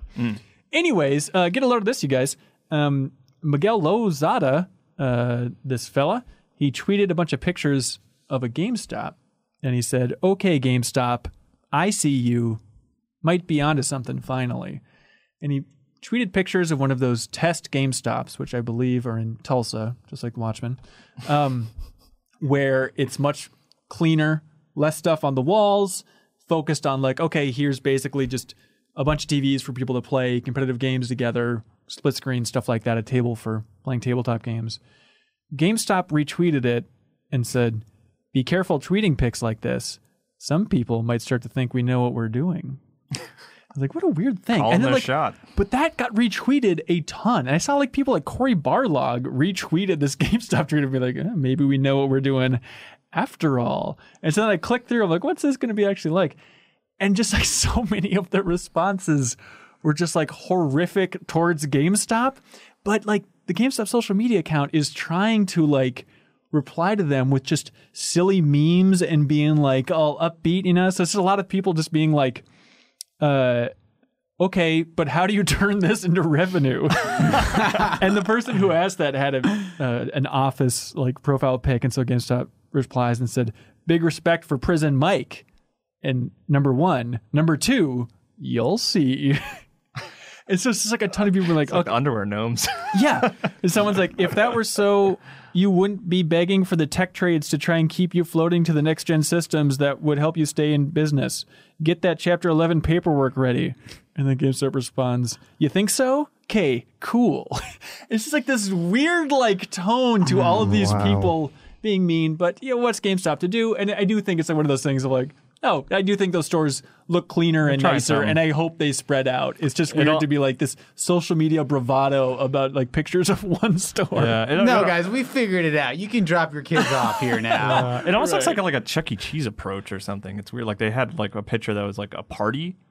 But the thing that Yeah. struck me, which was like it It's an made me- empty table. No, they had like a, a, a kid mocked up at the table. But like the thing that made me laugh was all the chairs surrounding the table were like gamer streamer chairs. Like that Oh, was like the novelty of like you can sit in a streamer chair while you you celebrate your birthday, which is like.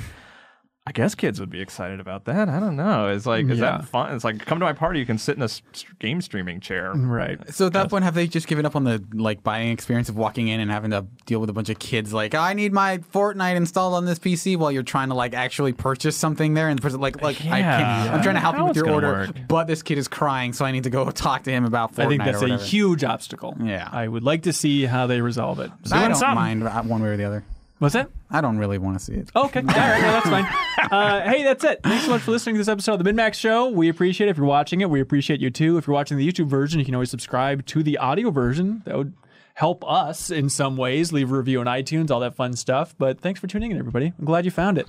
Um, let's see. We have Minn Snacks going up on Friday. I don't know why you're asking me. Like I'm the one editing the video. I still have to finish editing it, so I'm asking myself and then looking into your beautiful blue eyes. oh, okay. Um, and then we have the deepest dive for Chrono Trigger. Not too late to jump in. The next episode is going to be February 12th for that. So come join us. It's a good time. Uh, and that's it. Thanks so much, everybody. Be good. Have fun. Let's go.